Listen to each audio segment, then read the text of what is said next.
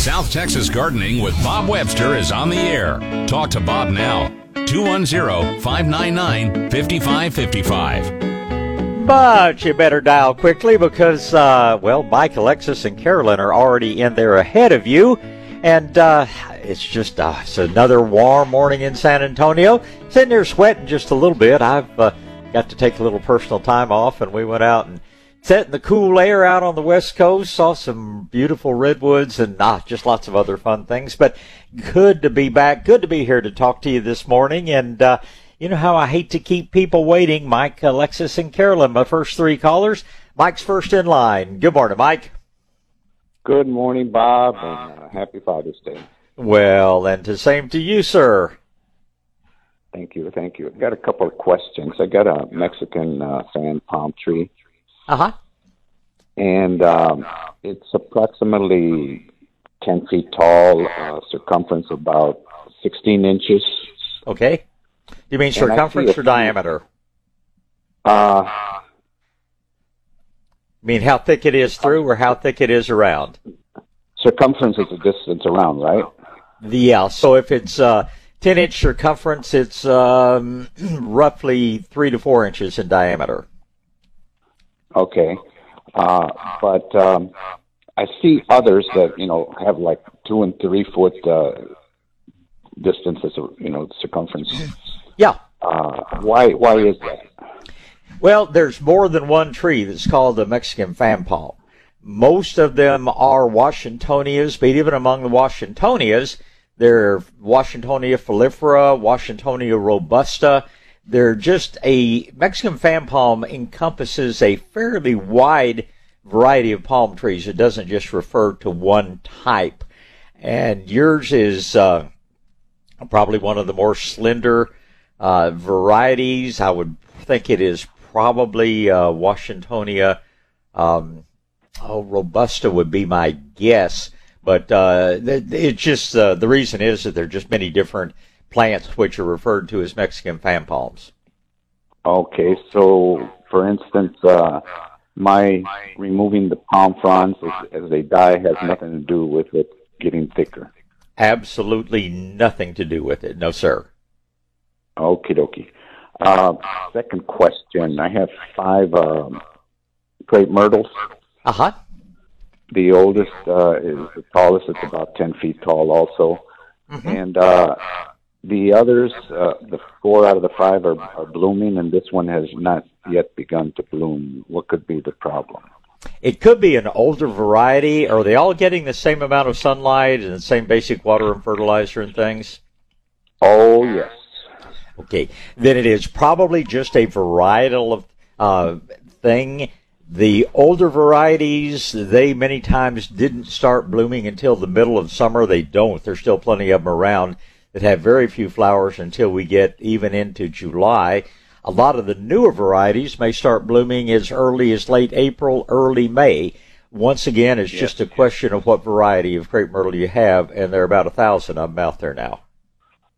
Yeah, okay. Um, in my mind, uh, supposedly this, this one uh, started uh, blooming, you know, like in May, and here we are in June, and still nothing. Maybe, uh, hopefully, in another month it'll start to bloom. Oh, it absolutely should if it's out in full sun and uh, you've had some good rains this spring. It's kind of turned off hot and dry lately, but uh, it certainly should. The weather has been cooler than typical. I never say normal when I talk about weather, but it's been cooler than it typically is up until a few days ago, and that may also have something to do with uh, why it isn't blooming quite you know, as early as it may some years. That's one of the fun things about keeping a, oh, a diary or, you know, a plant log or whatever. And just once a week or so, just sit down and jot a few notes in it about observations around your landscape. And then, you know, down the road, you can look back and say, wow, in 1922, it did such and, I mean, in 2022, it did such and such. And then in 23, it was this. And now in 24, it's something different. It's, you know, just the same sort of thing I, I do for my vegetable garden, what varieties of tomatoes I planted, when I planted. Uh huh. And that way I can, I can look back and see if I'm having an unusually good or an unusually bad year. Look back and see how it compares to years before. And, uh, I actually, what I have in my garden, I have an old rural mailbox, the kind you see the kind of still kind I still have along the highway. But uh, a friend of mine in the uh, in the hardware business had one that was bent up, so he gave it to me, and I just put it on a post in my garden, and that way I can leave my you know, my little pad and my pen that I take notes with down in the garden, and I'm not having to run all the way back up oh. to the house if there's something I need to write down. So, little tip cool. that might uh, might help you out. All right, fantastic. Uh, well, have a great day. Let me go spoil myself with some uh, IHOP uh, pancakes. You're making my yogurt and granola sound a little bit plain, but uh, you get out and enjoy, Mike, and uh, and I will look forward to our next visit. Thanks so much. Hi. Bye bye. Okay. Bye-bye. Goodbye. All right. Next in line is Alexis. Good morning, Alexis. Hi. Good morning. Good morning. I have a few questions. The first is there's a 10 foot diameter sort of set off garden in the yard of the place I bought a few years ago that a woman really gardened in. Very good. A lot of irises and things that came up. And a couple of years ago, I thought, let me put a pecan tree in the middle of that. okay. And, uh, yeah. So, uh, and I talked to the people and said there were a lot of irises there. Could the old bulbs be a problem, or the rhizomes really? And uh, anyway, the the pecan has struggled, and I finally started got somebody to start digging up some of the stuff around it, and there seems uh-huh. to be rhizomes about a foot down. Mm-hmm. The garden was definitely abandoned for like 10 years. Uh huh. And I don't know if this is a problem. No, it shouldn't be a problem at all. Pecans are interesting things. Uh, the probably the thing that hurts a young pecan tree most is staying too wet, and a lot of times starting out, I caution people against uh, planting things that take more water around a pecan tree because if you're trying to keep begonias going, or if you're trying to keep even some of the salvias going, you're probably going to be keeping your pecan tree a little too wet unless you're you know down south where you have uh, sandier soil where the water just drains so through so quickly. Uh, pecan trees, really, their first year of life uh, or first year in the yard, maybe even the first two years, the ideal way to garden would be to soak the pecan tree very thoroughly when you water it, and then don't water it again until it's dry a couple of inches deep.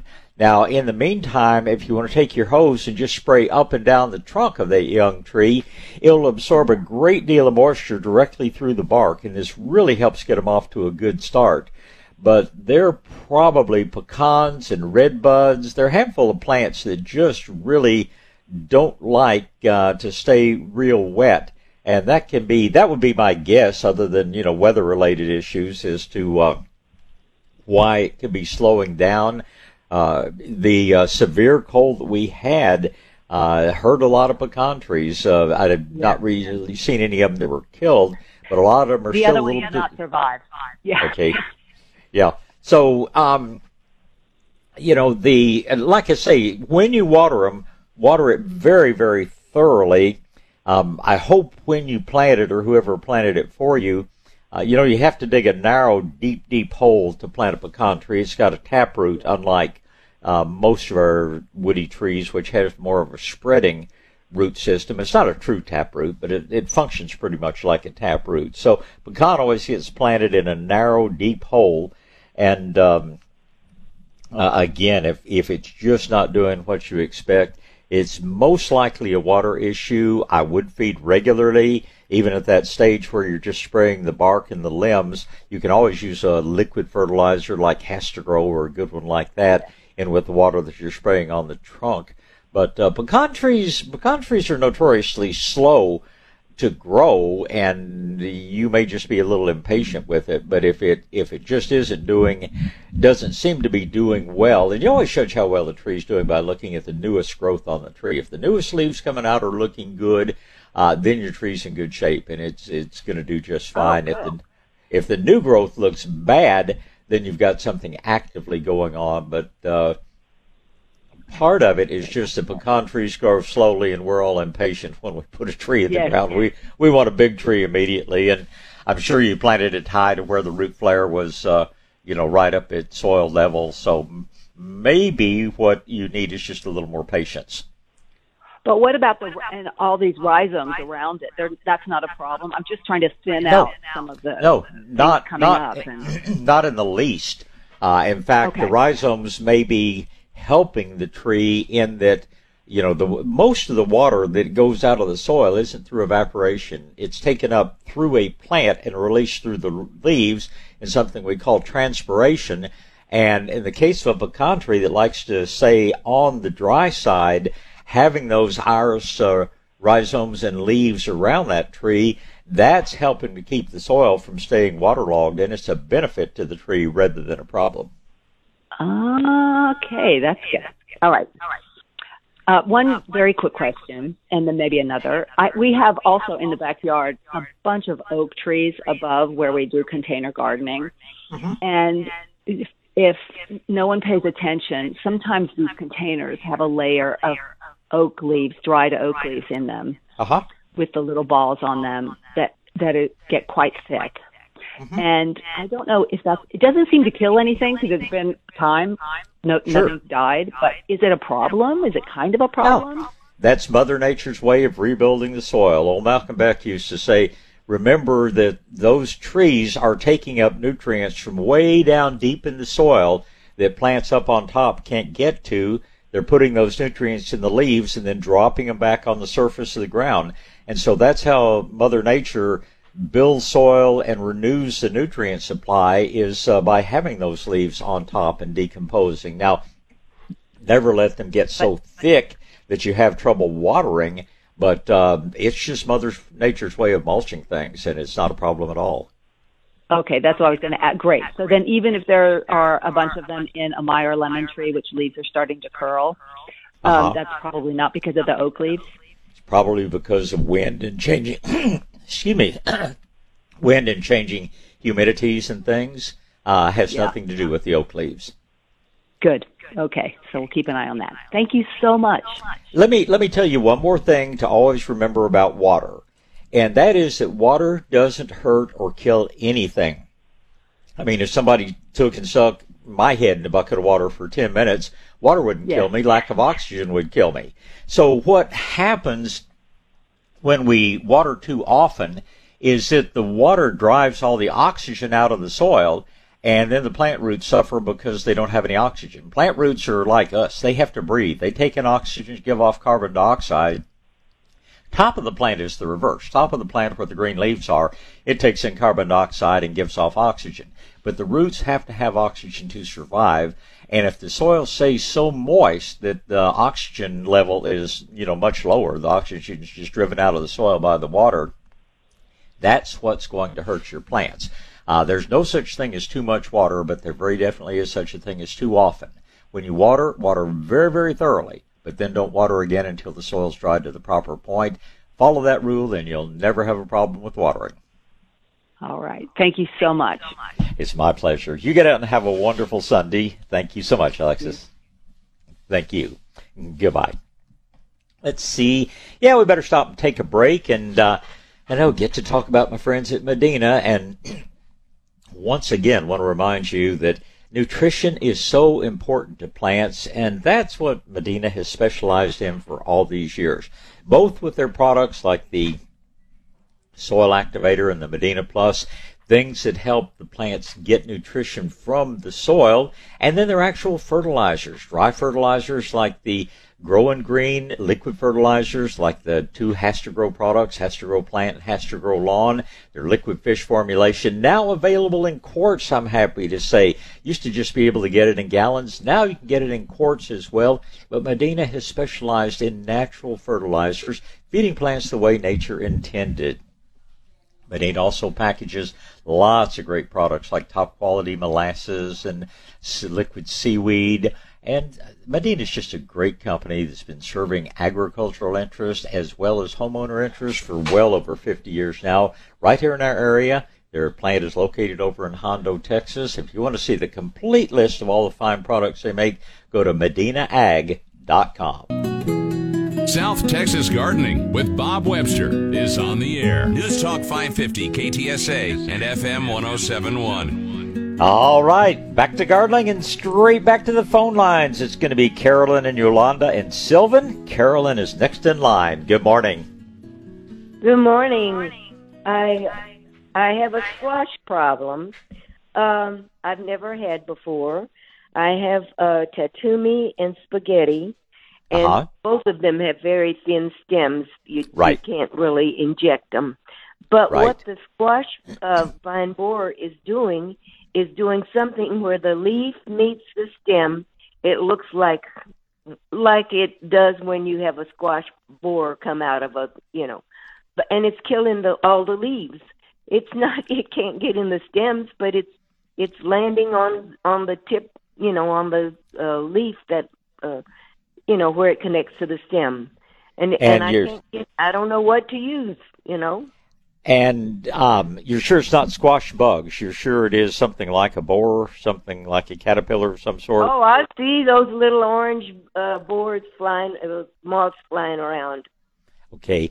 Um, the BT, you know, with especially with a little bit of molasses to make it last longer, will last for at least two to three weeks, uh, effectively from the time you spray it on the plant. So I'd be getting some, you know, Bacillus thuringiensis, caterpillar killer, whatever name it's sold under. Yeah, but a product that has, have plenty. yeah. Now, not BTI, but BT. And Oh, be sure, Yeah. yeah, be sure and add about a tablespoon of molasses. I'm saying this for the benefit of the 10,000 other people listening, even though you're an experienced gardener. But, um, and, and just, you know, spray, put it on the calendar, spray about every two weeks, coat the plants pretty thoroughly. The molasses will keep the BT active unless, until, unless or until you get so much rain it washes off. But if it is the larvae of any type of moth or uh, whatever, like as the uh, as the squash vine borer, borer is, uh, once that caterpillar takes one bite of the material that's coated with BT, it stops feeding immediately and dies within a few hours. So that's going to be the best you know 24/7 protection. Now, if you actually see little caterpillars, uh, spinosad or spinosad soap even better will kill them on contact. But you know, unless you have time to go out and you know be searching the garden daily, and you certainly have things to do other than that, um, then just mix up the BT with molasses, spray thoroughly, and that should take care of the problem. Okay, uh, you know, I started out, I lost all of my uh, yellow squash and zucchini, and then I looked underneath. Uh, I I saw that I had a stink bug on there. Not one Uh-huh. stink bug. They were covered with. Oh yeah, yes, uh, they're actually squash so- bugs. Yeah, which are a type. Now those, the young ones, you know, the young ones are bright red with black legs, and the oh, uh, yeah. yeah, the spinosad soap is the best thing I've found to control those. But um, like you've observed, they can reproduce in large numbers very quickly. Oh, it, yeah, look at the bottom of the leaf, and all those little BB uh, eggs were on all the. You know, Mhm. I just have to start over. So I had to start over with squash, and uh, so I just wanted to make sure I'm, I'm going to start over with the spaghetti squash and the tatume because, uh, you know, uh, the the vines don't look so good. Well, So, I'll- re, I'll replant. BT. Yeah, replant the tatume and the uh, especially the spaghetti. Do those first because they take much longer to produce than things like uh, zucchini and crooknecks and patty pans, things like that. Those guys are going to be producing for you in 30 to 40 days. Your spaghetti squash and the longer season squash may take 90 to 120 days. So get those replanted first because they're going to be the ones stretching into the fall before they really start producing. That's why up north they call them winter squash. So get those planted first and then you've got lots of time to plant more uh, uh, zucchinis and crooknecks and that group of them. Okay, thank you very much. Always good to talk to you. You have a Okay. wonderful day out there. Thanks, Carolyn. Okay. Goodbye. All right, next in line is Yolanda. Good morning, Yolanda.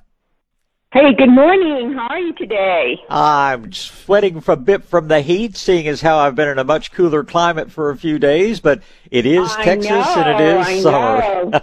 I hear you. Same here. yeah. it, it's fun waking up in the redwoods with fog and 55 degrees, but reality's a little thing that just keeps refusing to go away when you try to stop believing in it. So it's good to be back home, but uh, uh, that hot weather sure sneaked in while we were gone. Oh, I know. It was terrible, and it's and it's going to be terrible. But you know, what can we do about it? I certainly don't want to move move to the West Coast to stay, so uh, we'll just go back to wearing shorts and t-shirts instead of flannels and jackets. There you go. Very good. Same here. I do have a couple of uh, questions for you this morning. Good. Um, I had a um, pecan tree a couple of years ago that we had to cut down because it had a lot of gurgling, and at the time, gurgling was. So we had to cut it down, and I guess it was like maybe 14 years old. Uh huh. And so now, two years later after the cutting, we see this branch coming up on the side that's now maybe we let it grow. So maybe it's three feet tall. Uh huh. So my question is, will it now produce a new pecan tree? It will, but it's always going to be weaker, more susceptible to storm damage. Because uh, if you can imagine the old stump, this is growth coming out from the side of the stump, and it's it's it's always going to have those parallel wood fibers to what's already in the tree, and that's just a weak joint that a weak uh, that a strong wind is much more likely to break over. So, um, it it would. And if you had a way to support it to where that trunk would just never move back and forth, which might be easy while it's a smaller trunk coming up, but ultimately Mm-hmm. when it makes a big top, you know, the, the pecan tree growing on its own roots standing right next to it will stand up to an 80 mile an hour wind without damage, whereas this one that is just growing off the side of the old stump, uh, that thing's going to be flat on the ground. So, uh, in answer, the answer to your question is yes, it would make a new tree. Uh, would I leave it there? No, I would replace it with a whole new tree uh, that has a much, much stronger uh, trunk and root system. Mm-hmm. Oh, okay. Well, Now, if it were if it were something that was going to stay small, like a crepe myrtle or you know some other low growing tree, bush, whatever, wouldn't be nearly as much of an issue. But a pecan tree, you know, those things want to get 40, 50, 60 feet tall, and when they get that big with that many leaves, they they are certainly more prone to storm damage. So, sorry yes. to not tell you what you want to hear, but that's that's what my experience tells me. Yeah, no. Um, the, uh, I'll take your advice on that one. I don't want to have an issue with the, the storm and, you know, you know, to uh, rock wall that we have. So, Sure. very good advice. I appreciate that information. Thank you Well- so much. My pleasure. Anything else I can help you with today? Yes, I do have one more question. Go and, right um, ahead. And it is about the crepe myrtle. I have Uh-huh. this crepe myrtle that was ma- majestic a couple of years ago. Beautiful pink flowers. I mean, it was just loaded. And so last year didn't do much. So this year, now it's full bloom and it's majestic now again, but it looks like a red rocket. Well, red. Now, the variety called dynamite, uh, which looks a lot like red rocket. The big difference in dynamite and red rocket: red rocket has red leaves as well as reddish flowers. Dynamite has greener leaves, but dynamite. The, the flowers will be different colors. I've seen dynamite with, you know, half the plant was red and the other half was pink. Many times they'll have a cluster of flowers, sometimes even multiple colors in one flower cluster. So I'm not sure there's anything wrong with that, but uh, I I think that probably you know and and dynamite's a wonderful variety, but I think somebody you know, sold you the or, or, told you the wrong name when you got your crepe myrtle. Just sounds a lot more like dynamite than red rocket. But uh, and when we have the cool oh. temperatures, when we have the very variable temperatures, colors will vary. The cooler it is, the more intense the colors, especially the pinks and the purples, will be. But um, mm-hmm. I, I I don't think there's anything wrong with your crepe myrtle, and I think it's just you know one of these varieties. It can have a little variation in flower color. Wow, well that is interesting. Yeah, it's full bloom and it's just as red, red, uh, blood red as they can be. Whereas yep. a couple of years ago, it was just such a beautiful, sharp pink color. it's uh, uh, it's amazing what they do. Dynamite will sometimes have even almost white flowers on it. So uh, it, it's odd. I would have expected two years ago a combination of red and pink, but uh, mm-hmm. um, it it you know it's certainly possible that it's as long as it's the same plant. it's there's no reason. Yes. Yeah, and crepe myrtles aren't grafted, so it's not like you know something different came out from the rootstock. Crepe myrtles are um, almost exclusively grown from cuttings, so uh, um, I, it's, I, I, think it's a varietal thing, but as long as the plant is healthy and as long as it's a nice color, just sit back mm-hmm. and enjoy it. And of course, be sure the root flare is exposed. That's the most common problem right. in crepe myrtles is buried too deeply. But uh, I think yours just uh, decided that with a little bit different spring, because we were much much cooler this spring than we were two years ago.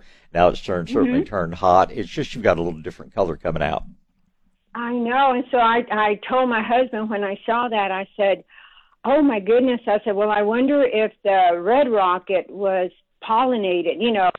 No, that wouldn't have anything to do with it. That that might affect the next generation, but you know, if uh, if a Great Dane breeds a Chihuahua, it doesn't change the parents, but you're sure going to get some oddball puppies. But uh, and that's the same way. The the fact that a a plant is pollinated by something of a totally different color or even and, and of course you know you never cross a squash with a crepe myrtle but different squash varieties different crepe myrtle varieties cross pollination is very common but it doesn't affect the parents doesn't affect the plants you have. Okay okay. Well that had been my explanation yesterday and my husband bought it so i said well no let me check. Well i'm glad you called and wish him a happy father's day for us and you as well. Have a happy Father's Day, okay? Thank okay. you so much. Bye. Will do.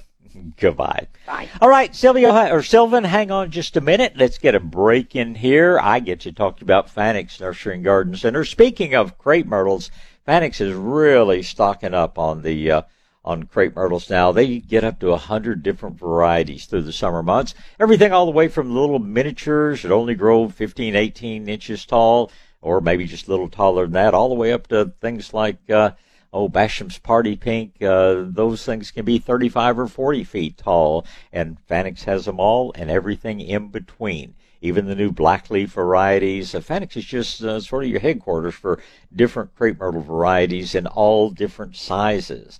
They've recently gotten another shipment of uh, fruit trees, citrus especially. They have all those plants that qualify for the SAWS Water Saver Rebate Program. It's just when you have 10 acres of ground, you have room for lots of different things. They've got in all the different summertime flowers. Won't be, but here another few weeks, we'll start stocking up on fall vegetables over there as well. I, there's so many reasons to go to Fanick's. They carry all the organic gardening supplies I love to talk about, from fertilizers and mulch and compost. And now some additional things. The uh, Ego lithium ion battery powered outdoor equipment, the Traeger pellet grills, and all the supplies. So many reasons to go see Fanick's. Right over on Holmgreen Road, where they've been for almost 90 years. Open seven days a week to serve you. Check them out online at Fanick, F-A-N-I-C-K, FanickNursery.com. South Texas Gardening with Bob Webster. News Talk 550 KTSA and FM 1071. All right, back to gardening. Sylvan's going to be up first and then Mark. Good morning, Sylvan. Good morning, Bob. Good morning, sir. Happy Father's Day. Happy Father's Day to you too. Thank uh, you. I I have a problem in part of my yard that uh, I planted the Mexican petunia and I didn't fence it in underground, so of course it spread everywhere. Certainly. And yeah, And so uh, for years I've been trying everything, vinegar and orange oil over and over again, even digging up a lot of it, but it comes right back. Uh, I was wondering about that diesel you were talking about, spraying diesel on it, and if it would ruin my plastic uh, pump up sprayer. It certainly won't hurt your sprayer, but um, do you have anything else planted in the area? What what else is around? Are there trees in the area, shrubs, or yeah, anything there's else? Trees, yeah, yeah. Well, you probably wouldn't. Trees and what? Trees and some. Um, I'm trying to remember the name of the plant. I haven't said it in so long. Uh, well, anyway, there's some other bushes around. Yeah, no, you can't. You can't use a diesel. Then you'd you'd mess up their roots as well. If this is an area that is not, you know, right super close to other plants, what you can do, and uh, the weather has certainly turned hot, is just cover it with black plastic or uh, do what we call solarizing it, and that will kill the seeds as well as the plants. And um, that's probably going to be the most effective way, t other than just continually going after it, because uh, Mexican petunia doesn't have to be very big to start blooming, and then you've got you know a whole new crop uh, of seed out there to start new plants, whether you get the parent plants out or not. But uh, in this situation, either mulching super heavily or covering it for six weeks or so with uh, with something like plastic, either clear or black, that's going to be the best way to totally eliminate the Mexican petunia. Okay, and the solarizing wouldn't hurt like the tree roots or the bushes roots. That Well, it, it will. It they won't especially like it, but and you know I wouldn't go. uh, In the case of a shrub, I wouldn't go all the way around it. You might solarize one side. You know, if it's kind of toward the middle of the bed, you might solarize uh, one side around there, and then move over to the other side after you've killed the first side. But you know, a, a, tree, it's got may have some roots in there that are going to be negatively impacted, but 90% of its roots are probably going to be somewhere else. So unless it's a very small or very young tree, it's uh, not going to be severely impacted at all. Okay, yeah, these are all big, so they they did good. Uh, the only problem I had this year, uh, other than that, that's a continuous thing, is of course, like everybody else, all the tree limbs, and I even lost a big, beautiful oak tree that split in half. So Oh, these the winds we've had this year. Of uh, you know, the ice storm we had, it was amazing to me how many even deciduous trees. I mean, we expect it with cedar trees and live oaks and things like that that are you know covered with leaves in the winter, and then we get an ice storm. But I had damaged uh, bare-limbed pecan trees and things with the ice this past year, and uh, then followed up with a gusty, really really strong winds we've had this spring. It's, uh, the weaker trees out there have really suffered for sure. I know, yeah, I'm still sawing, so it's going to go on I for a while. just just think of it as a good supply of firewood, and uh, um, I welcome to Texas. If you don't like the weather, as uh, they say, I think they say it everywhere, but I think it's especially true in Texas that uh, uh, it will be something different very shortly. So uh, it's just one of the things we put up with for warmer winters and uh, great lifestyles. So, Sylvan, you have a happy Father's Day. I appreciate the call. Good, thanks, Bob. Thank you, sir. Goodbye. All right, let's go ahead and talk to Mark. Good morning, Mark. Good morning, Bob. Hi. Good morning, sir. Well, the um, the baby hummingbirds are are at the feeders now. Oh, wow. Boy, There's a lot. and that's a good thing. I think they suffered, a, you know, with the really severe couple of winters we had, but it's great to see the populations rebounding and glad you guys are doing your part to help them. yeah, I think we had about 800. So there's probably well a, whole lot more than that with the babies. Um, Absolutely. And we had this real low speed um, sprinkler out there, and Mm-hmm. there's probably 20 of them out there taking a shower now. Oh, they love it. They love misters and and the you know like you say the ones that are just uh, very gentle stream uh, and they're so much fun. They just kind of frolic in that water and uh, I love watching hummingbirds. Yeah, that's cool. So, first question, um, the guy before me, um, yeah, made me think of this. Uh, would you put vinegar um, herbicide in a stainless sprayer I mean, if you wash it out right away? Or would, oh, sure, doesn't hurt a thing. Yeah, it doesn't leave any residue. There are various weed killers that do, but vinegar, if anything, is going to uh, take out some of the calcium and some of the residue in your sprayer. Long as you take it out, I don't worry about it. You know, with the stainless steel or with plastic. But of course, the seals and things, vinegar can be Yeah. hard on. So do rinse it immediately after use. But Yeah. you do not have to worry about any residual in there.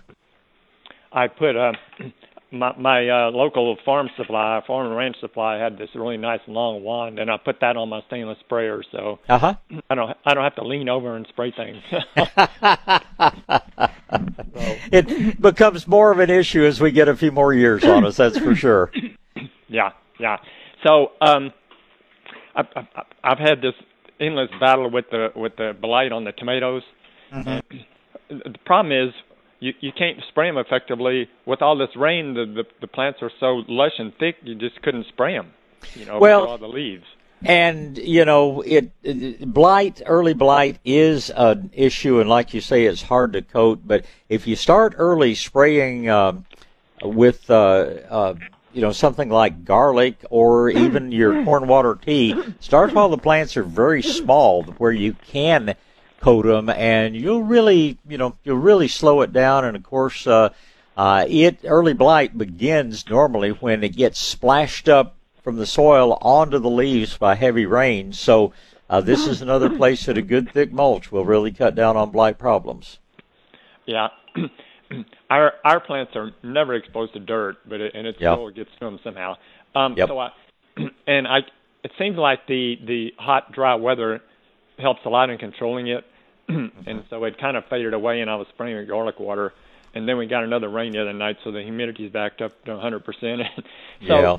so now I have um it looks like I have still have some blight and I've got I think spider mites on some, which is kind of weird having both of those at once. Um, would you mix the two, the garlic water and the and the um, seaweed in the same? It certainly certainly wouldn't hurt anything. You may want to give them one spraying with uh, spinosad just to kill the active mites, and then the seaweed to help keep them from coming back. But um, Oh, okay. I, you know, I'd I'd make my first spraying with spinosad and then start following up with liquid seaweed. The, the problem um, with the you know the the way fungi spread is the spores have to land in a drop of water on the leaf. And when we've got hot, dry weather and the leaves dry very quickly, we don't see nearly as many fungal problems as when we have high humidities and, you know, frequent moisture. When the leaves stay wet longer, they're just naturally going to be more prone to having fungus get started on them. And this is where the garlic helps because it just kind of fills up all the available sites with beneficial fungi where the bad guys can't Yeah, crowd in. And and I spend a lot of time cutting off all the diseased leaves to try to Uh-huh. get rid of the spores. So, but when I'm pulling those out of there, I guess it's spreading spores. Is it? Is it? You know, you, you can't get it out without pulling it through some leaves. Well, but and you know these spores are going to be airborne. Um, Yeah. uh, they're you're just you're you're not gonna and and you know one plant can make millions of spores. So Yeah, uh, right. you we do what we can to limit the spread that way, but uh, they're always going to be out there. And should I spray late evening now since it's so hot during the day instead of the morning? Uh, either early morning or late evening. You just want that foliage dry before the sun hits it. Probably, oh, I guess, you know, it's up to you, but uh, you don't want the plant staying wet at night, so spray early enough that the foliage can dry completely if you're spraying in the evening. If you're spraying in the morning, Okay, just out, okay. get out there and do it first thing, and uh, that, that's when I tend to do it. so 105 isn't going to be a problem then. No, no, and you're not using any Okay. oil-based sprays, so that those are the ones that really cause the problems uh, because the oil stays on the leaves and acts like a magnifying glass. Uh, a little drop of water can Okay. act like a prism the same way, but it's going to dry very quickly. So no, the temperature's Okay. not going to not going to impact things uh, for that reason. And Howard's Howard's recipe for the garlic water seems really weak. So what is your recipe again? Is it the same? Again, it depends on your source of garlic. If you're using a liquid garlic that you buy, like garlic barrier or, or mosquito barrier, I go ahead and put about an ounce per gallon. This is fresh. Well, well, he he does two bulbs the whole bulbs in, into a gallon of water and just a quarter cup of that per gallon for spraying. It must be pretty big bulbs, and uh, yeah, again, you don't have to have an awful lot. What you're doing okay. is just stimulating beneficial fungi with it. But garlic's one of those things that uh, uh, you know, and, and for a long time we had trouble finding a liquid garlic, but now this uh, company called Garlic Research Labs is putting out both garlic barrier and mosquito barrier, where you can get good liquid okay. garlic at a reasonable price. So uh, okay. uh, that's what I use, and I just go about an ounce per gallon. Okay, and and it, it, would it, would it burn if you make it too strong? The garlic? No, no, okay, certainly won't. Okay. I'm gonna make it a little stronger. Okay, okay. Thanks, Bob. Well, we can get going here again. So, oh, the, the, the bush the bush beans have just been going bonkers this year. It's just oh yeah, oh yeah, and you should uh, continue to do so. You'll have to plant more than one crop through the summer, but anyway, Mark, you get out and take care of those okay. hummingbirds, and uh, let's get a break yeah. out of the way here so we get yeah, back okay. to more calls. Thank you, sir. Happy Father's Day. I get to talk to you right now about Southwest Metal Roofing Systems and once again, boy, the hail has been spotty, but it has been intense up in the hill country the past couple of weeks. That's why I'm so glad that I have a Southwest Metal Roofing Systems roof on my home. Glad my business partner has one on her home. Glad so many of my friends up there have gotten smart and had Southwest Metal Roofing Systems put the roofs on their homes because, well, you just don't worry about weather when you have a good roof on your home. Here at the nursery at Shades of Green, we put a Southwest Metal Roofing Systems roof on maybe 15 years ago. It stood up to hail as big as tennis balls with no no significant damage whatsoever. Skylights, no, that's a different story. But uh, that good metal roof, no, it looks as good and has held up just as well as the day they installed it. It is truly a lifetime quality roof, and if that's what you're looking for, you need to go to Southwest Metal Roofing Systems because there are many different metal roofs out there, and not all of them are the same tell you what is uh, they say you do it once do it for life. And they do new construction as well as roof replacement. So if you just never want to have to worry about your roof even if you're building a new home well just put that have southwest metal roofing systems put the roof on and uh, you can stop worrying about it. Plus they're so energy efficient. Plus they look great uh, probably get a discount on your homeowner's insurance. There's just lots of different reasons to love Southwest Metal Roofing Systems. Give them a call to learn more. 210-822-6868 is 210-822-6868 for Southwest Metal Roofing Systems. South Texas Gardening with Bob Webster is on the air. Talk to Bob now. 210-599-5555.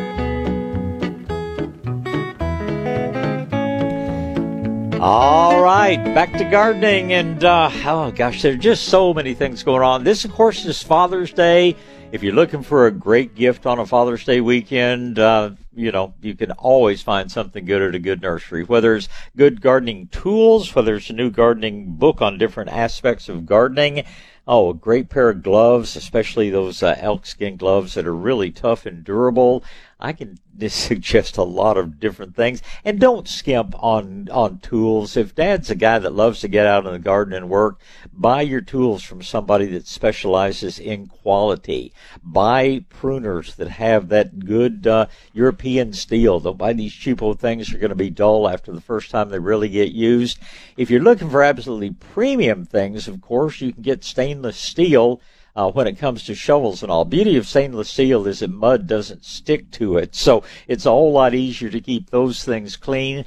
The one thing that I will tell you to be about, be careful about, so many tools these days have those um, the in effect plastic handles and they look great they feel great when you're working with them it looks like they're going to hold up forever but they're actually made with fiberglass and after a relatively short period of time, um, all those glass fibers tend to get exposed. You'll find that after you've done some shoveling or raking or whatever, that you just feel itchy, that your hands kind of itch. And what you've done is just get lots and lots of those little glass fibers in your hands. So even though they probably don't last as long, I'm still a big fan of wooden handled tools. And when it comes to pruners, it's really important that you get, uh, you know, wooden handles on, uh, well, like say, on shovels and things like that. Uh, now on pruners and things like that, where you've got a rubber grip, that's not quite as, uh, not quite as necessary, but um, I still like the wooden handled ones, or at the very least, the ones with aluminum handles,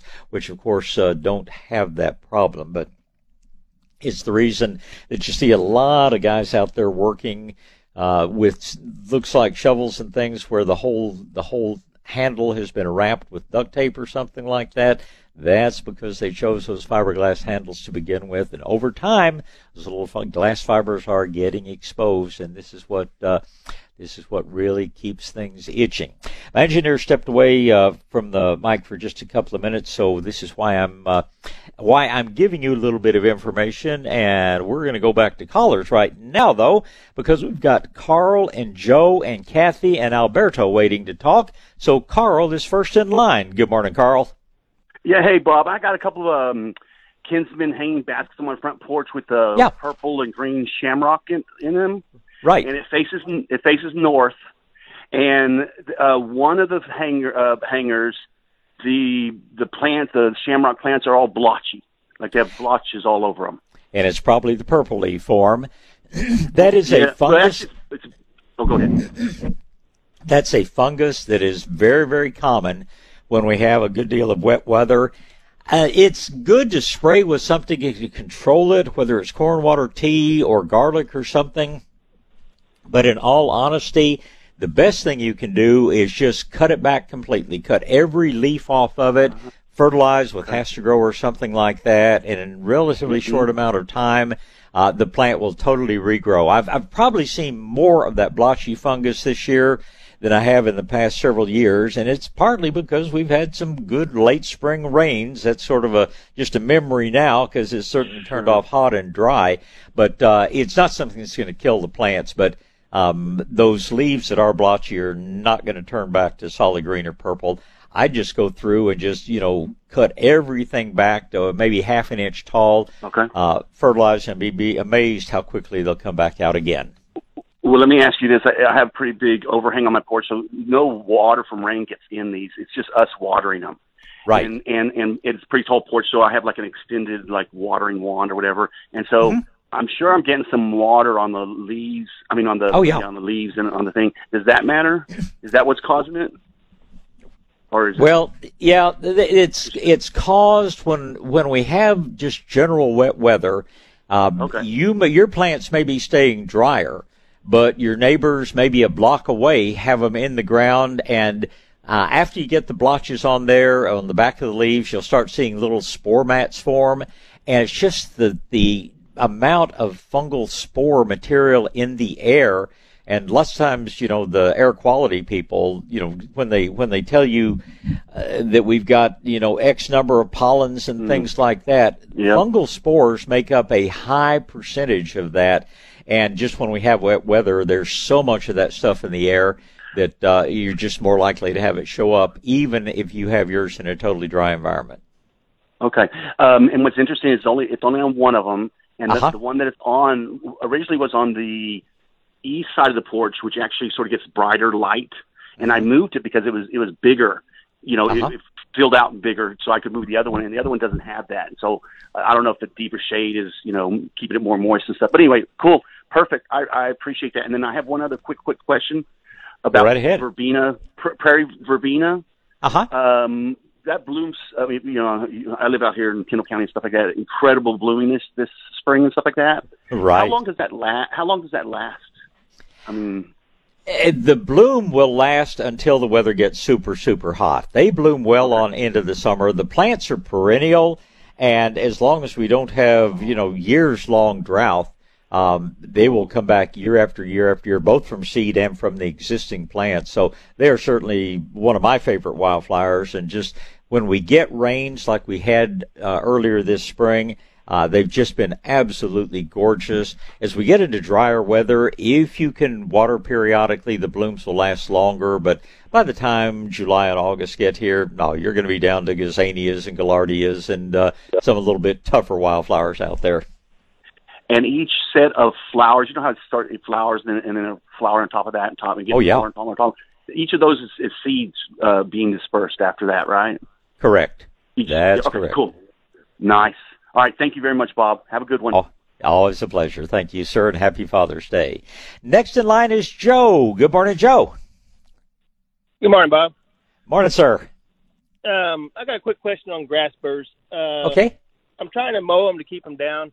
Um, the burr, when it's green, will it germinate later on, or does it need to, so to speak, ripen on? no, it unfortunately once it is stiff, once it's once it's ready to hurt you, uh, it has matured enough that it can sprout and make more. When they first come out, like maybe the first day, uh, they might not be mature enough, but no, trying to keep ahead of them by mowing, unless you're catching and you know putting the birds in the compost pile. Um, it's it's going to be a, a losing battle with grass burrs it's we're we're kind of at a tough time. Uh, what I ultimately did, because I had a part of my yard where, I mean, the grass burrs were so thick the dogs wouldn't walk into it. But uh, I put on in the fall, I put maybe oh half an inch of compost or so over the area, and where I probably had ten thousand plants that summer, I don't think I pulled more than six or eight grass burrs the whole next spring. So that has been what I have found to be the best way to control them. It's too hot to be putting your compost on right now. So much as I hate to say it, just, you know, mow and don't go barefoot. But uh, if you will put some compost out this fall, I can pretty much promise you you'll have a lot fewer of them to deal with next spring. Mowing is good. It reduces the number of burrs, but it's certainly not going to eliminate them because of blasted plants. When you start mowing all the tall spikes off, they just start putting them out, you know, in a horizontal manner. So they uh, that's now, why we truly call them a real pain in the grass. Yes, sir. Um, is there any uh, herbicide that would? Uh, I know it'll kill the the plant, but it will affect the burrs at all? No, um, I, you know, just a good old orange oil and vinegar um, is will kill the plants quickly and completely, and they are an annual grass. But uh, and this has to be done, you know, very carefully and hopefully by a professional uh, but burning, uh, you know, as they frequently do up north, burning a field or something later in the summer. Uh, like I say, there's a lot that goes into it, not just uh, knowing when the safe time is to light it, but letting things grow up enough where you have enough brown material that you know it will burn hot enough to kill the burrs. But uh, you you know control burns done properly are a great tool in eliminating a lot of weeds, including the uh, grass burrs. But uh, considering how often these things seem to get out of hand, I'm still going to be doing the compost if I'm doing a reasonable size area. If I'm doing a yard, if you've got a hay field that you're really fighting them, then you probably need to get with a professional and uh, and look at doing okay. a control burn. Is the best way. To burn. Uh, you were saying late summer. Um, I usually burn the fields in uh, March. Uh huh. Early March.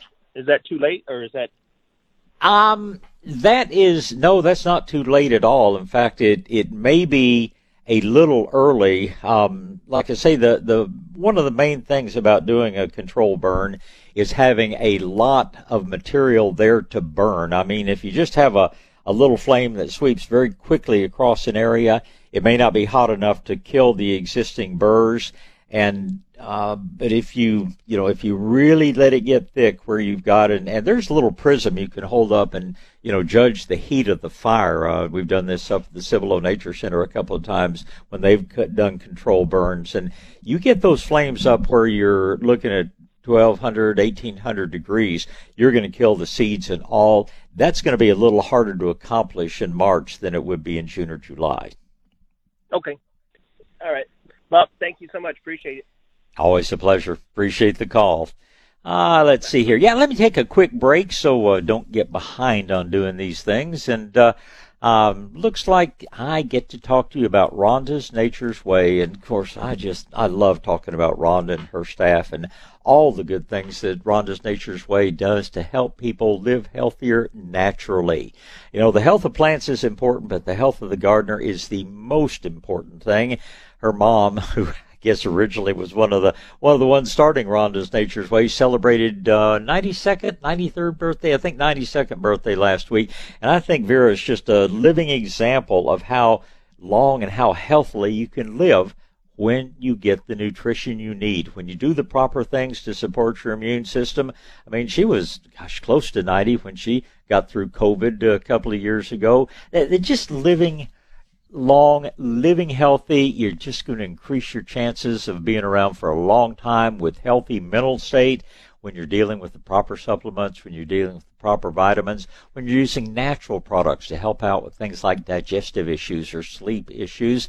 Rhonda's there with all the expertise and over 40 years of experience. She and her staff can help you live better naturally. And of course, they also do things like the, the reflexology, an absolutely amazing science. They also do BEMER light therapy, red light therapy, foot bath treatments, uh, ear candling. They just do a lot of different things. I rely on Rhonda, especially this time of year, for things like the uh, oh the uh, electrolytes that I love. Working out in the heat. Let me tell you what, it's just so much better than the sugary drinks. Uh, and just a lot of reasons to go see Rhonda's. She's always closed on Sundays, but uh, they're every other day of the week to help you at Rhonda's Nature's Way out in the shopping center at the corner of I-10 and Callaghan. South Texas Gardening with Bob Webster. News Talk 550 KTSA and FM 1071. All right, back to gardening and back to the phone lines. We're going to talk to Kathy and Alberto. There are a couple of open lines, by the way. If you were getting a busy signal for a while there, be a good time to dial 210 599 5555. Kathy's next in line, though. Good morning, Kathy. Good morning. Good I have morning. a question about my, my mountain laurel has some worms on it, and Uh-huh. I want to make sure that uh, spinosad is enough to treat that, or should we be doing something else? Spinosad is a good contact killer. And if you can spray those little clusters of worms thoroughly, it's all you really need. Uh, if you are not sure and if you want to have a little bit longer lasting protection, then you can use the BT products, things that contain Bacillus thuringiensis. Mix a little bit of molasses with this and it will remain active for several weeks on the leaves of a plant. And then any caterpillar that takes a bite of a coated leaf stops feeding immediately and dies within a few hours. So the choice is really up to you. If they're just getting started and you can spray really thoroughly, spinosad will work just fine. If you want a little longer lasting uh, spray, then uh, again BT with little molasses in it. Just uh, keep the spray on the mountain laurels only because we're not trying to kill all the caterpillars out there, just the ones that are eating the foliage. And do I mix the BT with water and molasses, or just BT? Yeah, follow follow the directions on it. It's usually going to be about an ounce of BT per gallon of water, and then add about a tablespoon of molasses to that. If you're mixing up a smaller amount in a sprayer, of course, reduce it proportionately. But mix your BT, and that may vary a little bit depending on which brand you're using. But uh, then add the molasses just when you get ready to spray. Okay, and then uh, on my mount, um, Monterey oak tree, uh, we planted it uh, in early spring. It was Uh-huh. doing really well. It, uh, we put it in uh, on the back of a retaining wall area, but it, in a, a large berm. And a few of the leaves um, edges have turned brown, and then on the very top leaves, about seven feet up, there are some small holes in about five or six of the leaves, just like pinholes. Aha. The I'm more concerned about the brown edges than little holes. Little holes are probably some sort of insect, and the damage is not really significant. But when you start getting brown edges on the leaves, that tells me that you're having some root issues going on. It's probably water related. Uh, be sure that when you're watering those, that you're really doing it thoroughly. Now we've had, had have had some good rains, but uh, sprinkler systems just don't put out enough water to really water a tree. You probably, at least for the first couple of years, you're going to need to be watering by hand, maybe even laying the hose on the surface of the ground, just so that it's really, really thoroughly soaked. And uh, then don't water again until the proper time. But uh, both of these are just kind of an indication that you've got a little something going on. Uh, there's so many different caterpillars out there. That's probably what's making the holes in the leaves. And if you're making up your BT or your spinosad, either one, to spray the mountain laurels, you might go ahead and just spray the top of uh, your Monterey oak. But do do watch your watering very carefully. Uh, not life threatening, but it just tells you that the roots aren't totally happy when you start getting the brown edges and the brown tips. Well, something I noticed on um, some of our uh, live oak trees that we planted a few years ago, little tiny ants at the base. You know, there's some like um, I guess these oaks are starting to get their rougher bark, maybe because there's some um, not splits, but it looks like the bark is separating down at the mm-hmm. very bottom at the root flare, and uh, these small little ants were making a trail up the that area and going just up the bark. But I didn't see any damage to the live oaks, and the, they're doing well. They're putting on new growth and so forth. But we did spray that with uh, spinosad uh, mm-hmm. uh, wherever we saw ants going up. And I haven't seen any lately, but I was wondering could these little ants have been um, headed for our Monterey oak? It's possible. I'm not going to say it's likely, but you did the right thing. Spinosad is a great, great ant killer. And as you've correctly observed, uh, some splits in the bark of a rapidly growing young tree. I always compare it to a lizard or a snake. You know, as they grow, they have to shed their skin. Their skin can't stretch enough, and that's what happens mm-hmm. sometimes with trees. That that that bark can't stretch enough, so it just splits. Believe it or not, and don't do this yourself, but some professional tree growers on some types of trees, especially fruit trees, they will actually take a knife, like a sheetrock knife or something, and split the bark up and down, you know, vertically up and down the trunk because it actually makes the trunks grow faster. So that's not something to be concerned about at all. But uh, the ants probably not an issue, but uh, I don't like ants up in the trees anyway. So a little spinosad will take care of that in a hurry. Okay, and uh, because we live here uh, outside of Boerne in the hill country, uh, the deer, and, and we've done the you know liquid fence and all the different ones. But I was wondering about mothballs or Irish uh, spring soap, if that would affect.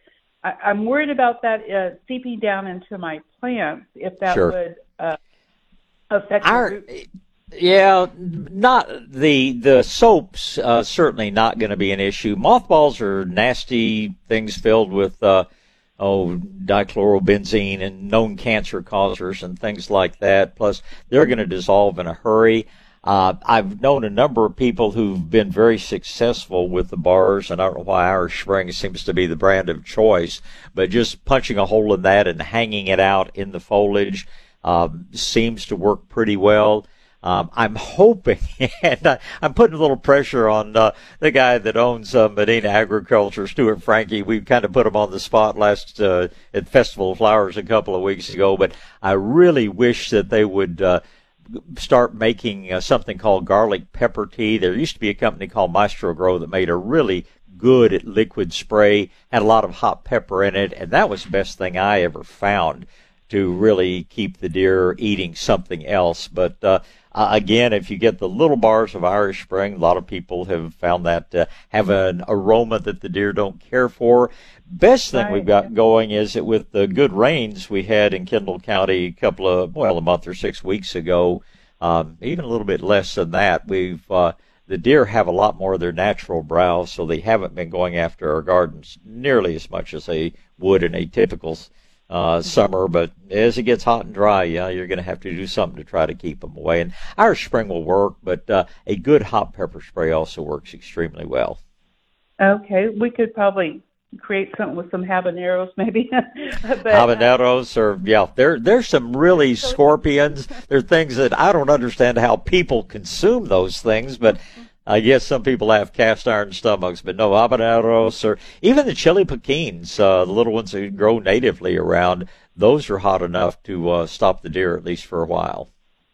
Okay, and then uh, I think one of our um, biggest problems we have in our area, uh, some of the residents that w- want to feed the deer, and, and mm-hmm. we have some we have some valleys between different streets in the area, and uh-huh the owners put out a deer feeder. so uh, I think that's drawing them into the area. and I'm like, I don't get that. And the corn is so bad for the deer. I, I really wish they would educate people, parks and wildlife or whatever, just to to stop that. Um, it doesn't do the deer any favor, I don't think. I one of my what has become one of my later favorite expressions that I heard the other day was uh, artificial intelligence is no match for natural stupidity. and there are just a lot of dumb things that are done, but you are absolutely right. far better to not feed the deer at all. And if you're going to feed, um, you know, feed with uh, a natural, you know, product that is made specifically for that purpose. Uh, for people who do like to feed the deer and have deer-proof yards, uh, uh, there's some cottonseed out there. There's one called fortified cottonseed. And the nicest thing about that, if you're going to feed the deer, the deer will eat it, but uh, the hogs and the raccoons won't.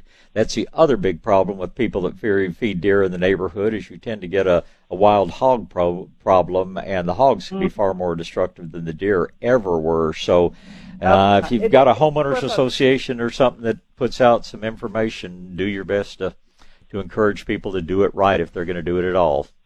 Yeah, they like to nibble on everything or pull up the plants on their way to the deer feeder they, when they mm-hmm. cross our yard. So, but uh, the other question I had is, uh, or two questions. Can we, the guy that was calling in about solarizing, um, yeah. we've for, for six years not had a problem with coastal, just a little, but uh, this year with all the rain or whatever, the coastal has just totally invaded our uh, like new gold lantana, some of our abelias and stuff. We can't even pull it fast enough before it comes back. Um, and I was wondering if we could maybe solarize around the plant uh, to keep it from coming up.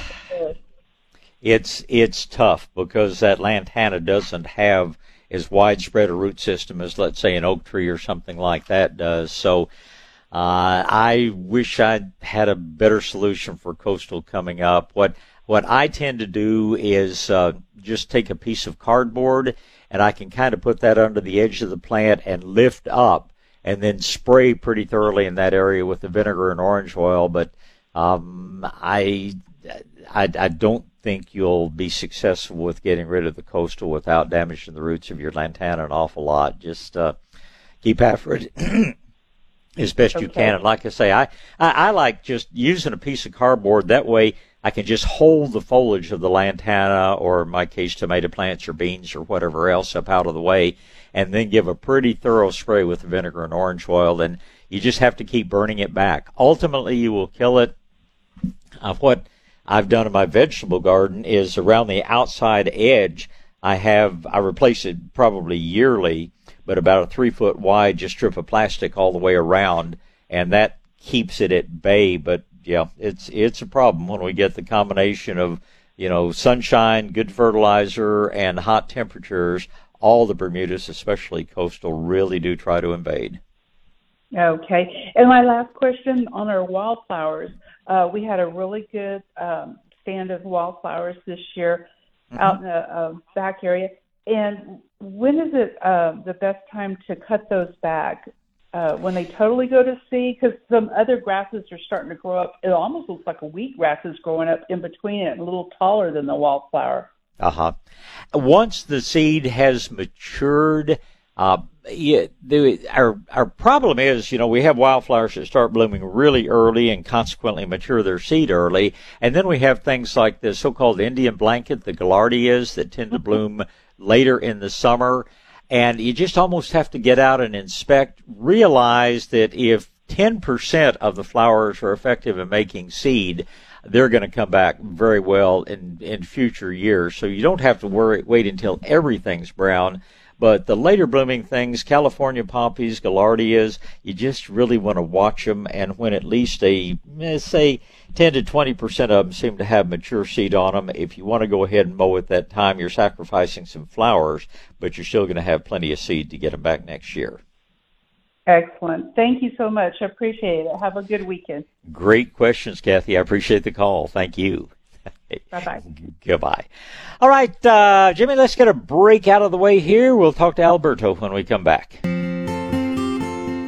South Texas Gardening with Bob Webster is on the air. News Talk 550 KTSA and FM 1071. All right, back to gardening and straight back to the phone lines. Going to be Alberto, ET, and Leslie. Alberto's first. Good morning, sir. Uh, good morning. Happy Friday to everybody. And to you as well. Thanks for calling. And how can I help you? Well, I, I got a sad story. I got uh, I was doing some research and, and, and marking some stuff for a water uh, system to water uh-huh. my lawn, If I found out that I got four crepe metal uh, myrtle trees, they're about probably 12 to 15 feet tall, but they're Uh-huh. really whoever what about the house? I guess whoever put these trees, they put it over the electrical line and the gas line. Oh yeah. So, so they gotta go. I'm, I'm pretty sure that's the answer.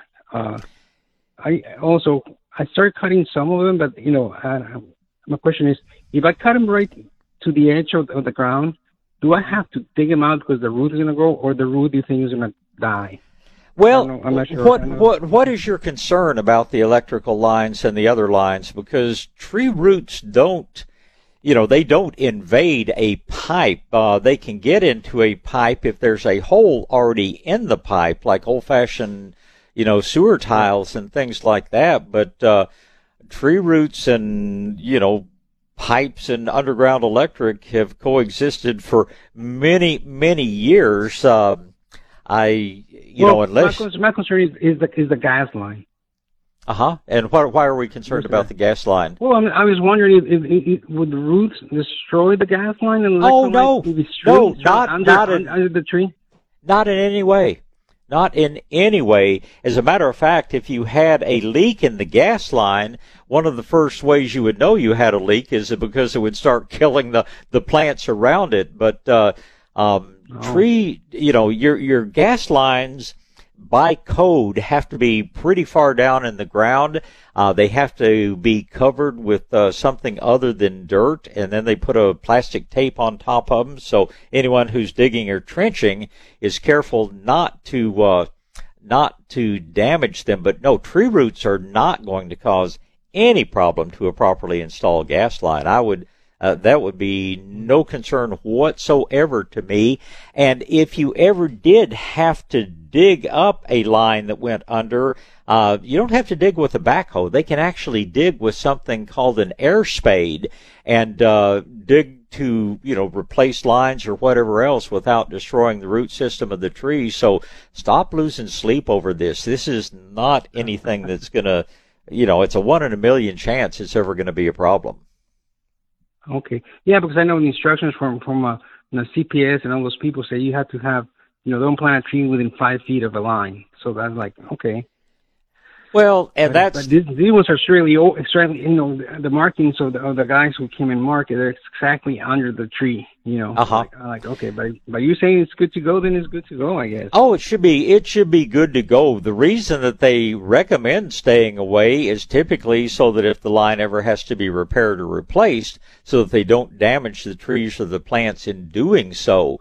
But um, you know, an oak tree is going to have roots 50 feet away from the tree, so um, I, I, again, I that would be the least of my concerns. I mean, gas lines and all are uh, they're typically done with a heavy iron pipe, which is coated with a plastic material to reduce corrosion and other problems.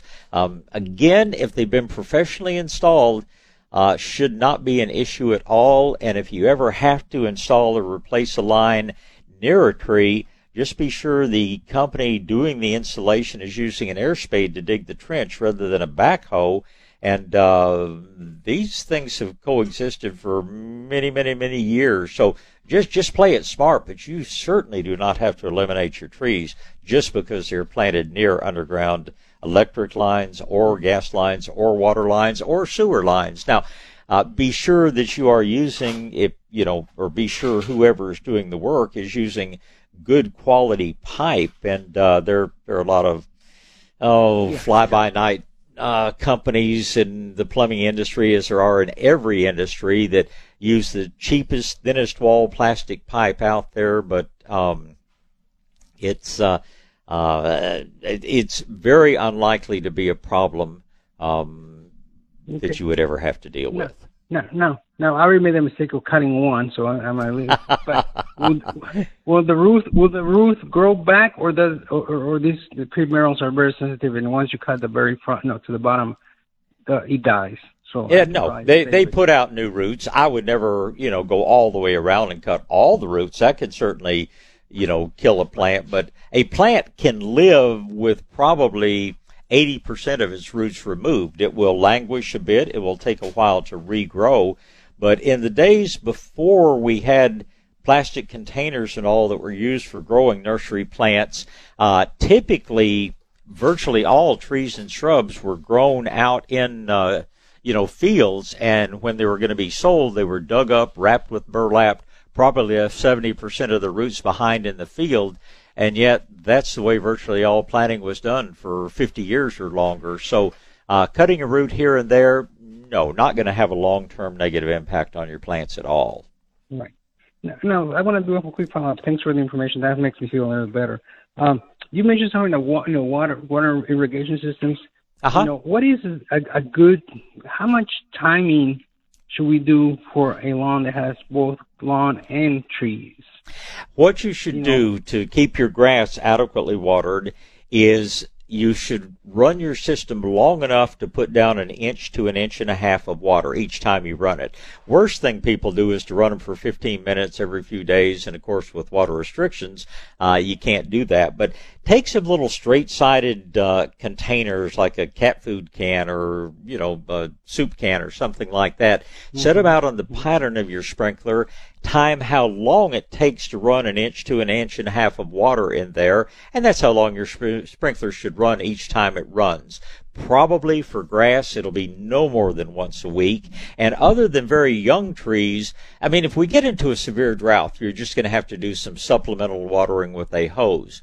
But um, in a typical situation, that's going to be enough water for established trees. When you plant new trees, yeah, you're going to have to go do a little extra hand watering, but uh, just just set some little straight-sided cans. I, I'm sorry they stopped it years ago. SAWS used to make a little rain gauge that held like two inches of water that they just gave away, had a little spike on the bottom of it, and they told people to do exactly that. Go place these around in your yard uh, time how long it took to run the appropriate amount of water into those, which is one to one and a half inches, and then that's just how long you set your sprinkler system to run. But uh, on an established yard, even in the hottest part of the summer, should be never more than once a week. Okay, and real quick, quick question. Last one. I, I got some trees. I got, I got a property that I bought, you know, about an acre, beautiful house, beautiful trees.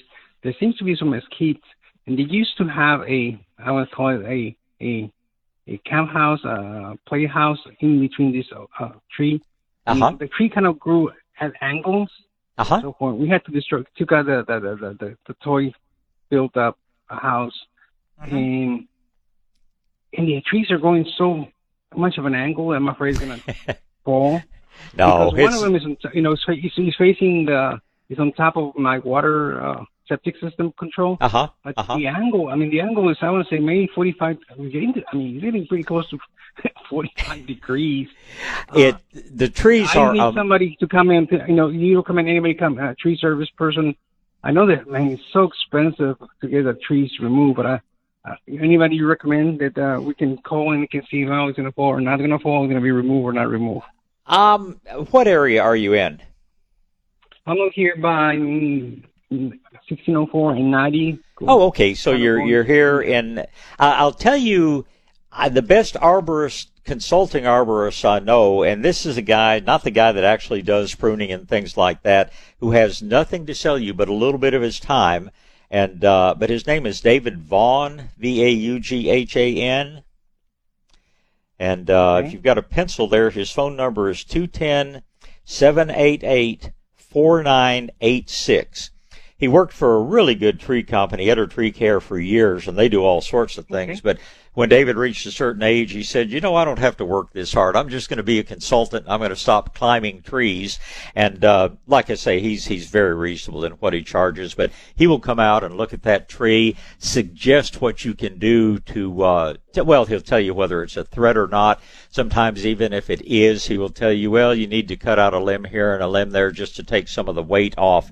But he's the guy that I call if I have tree questions.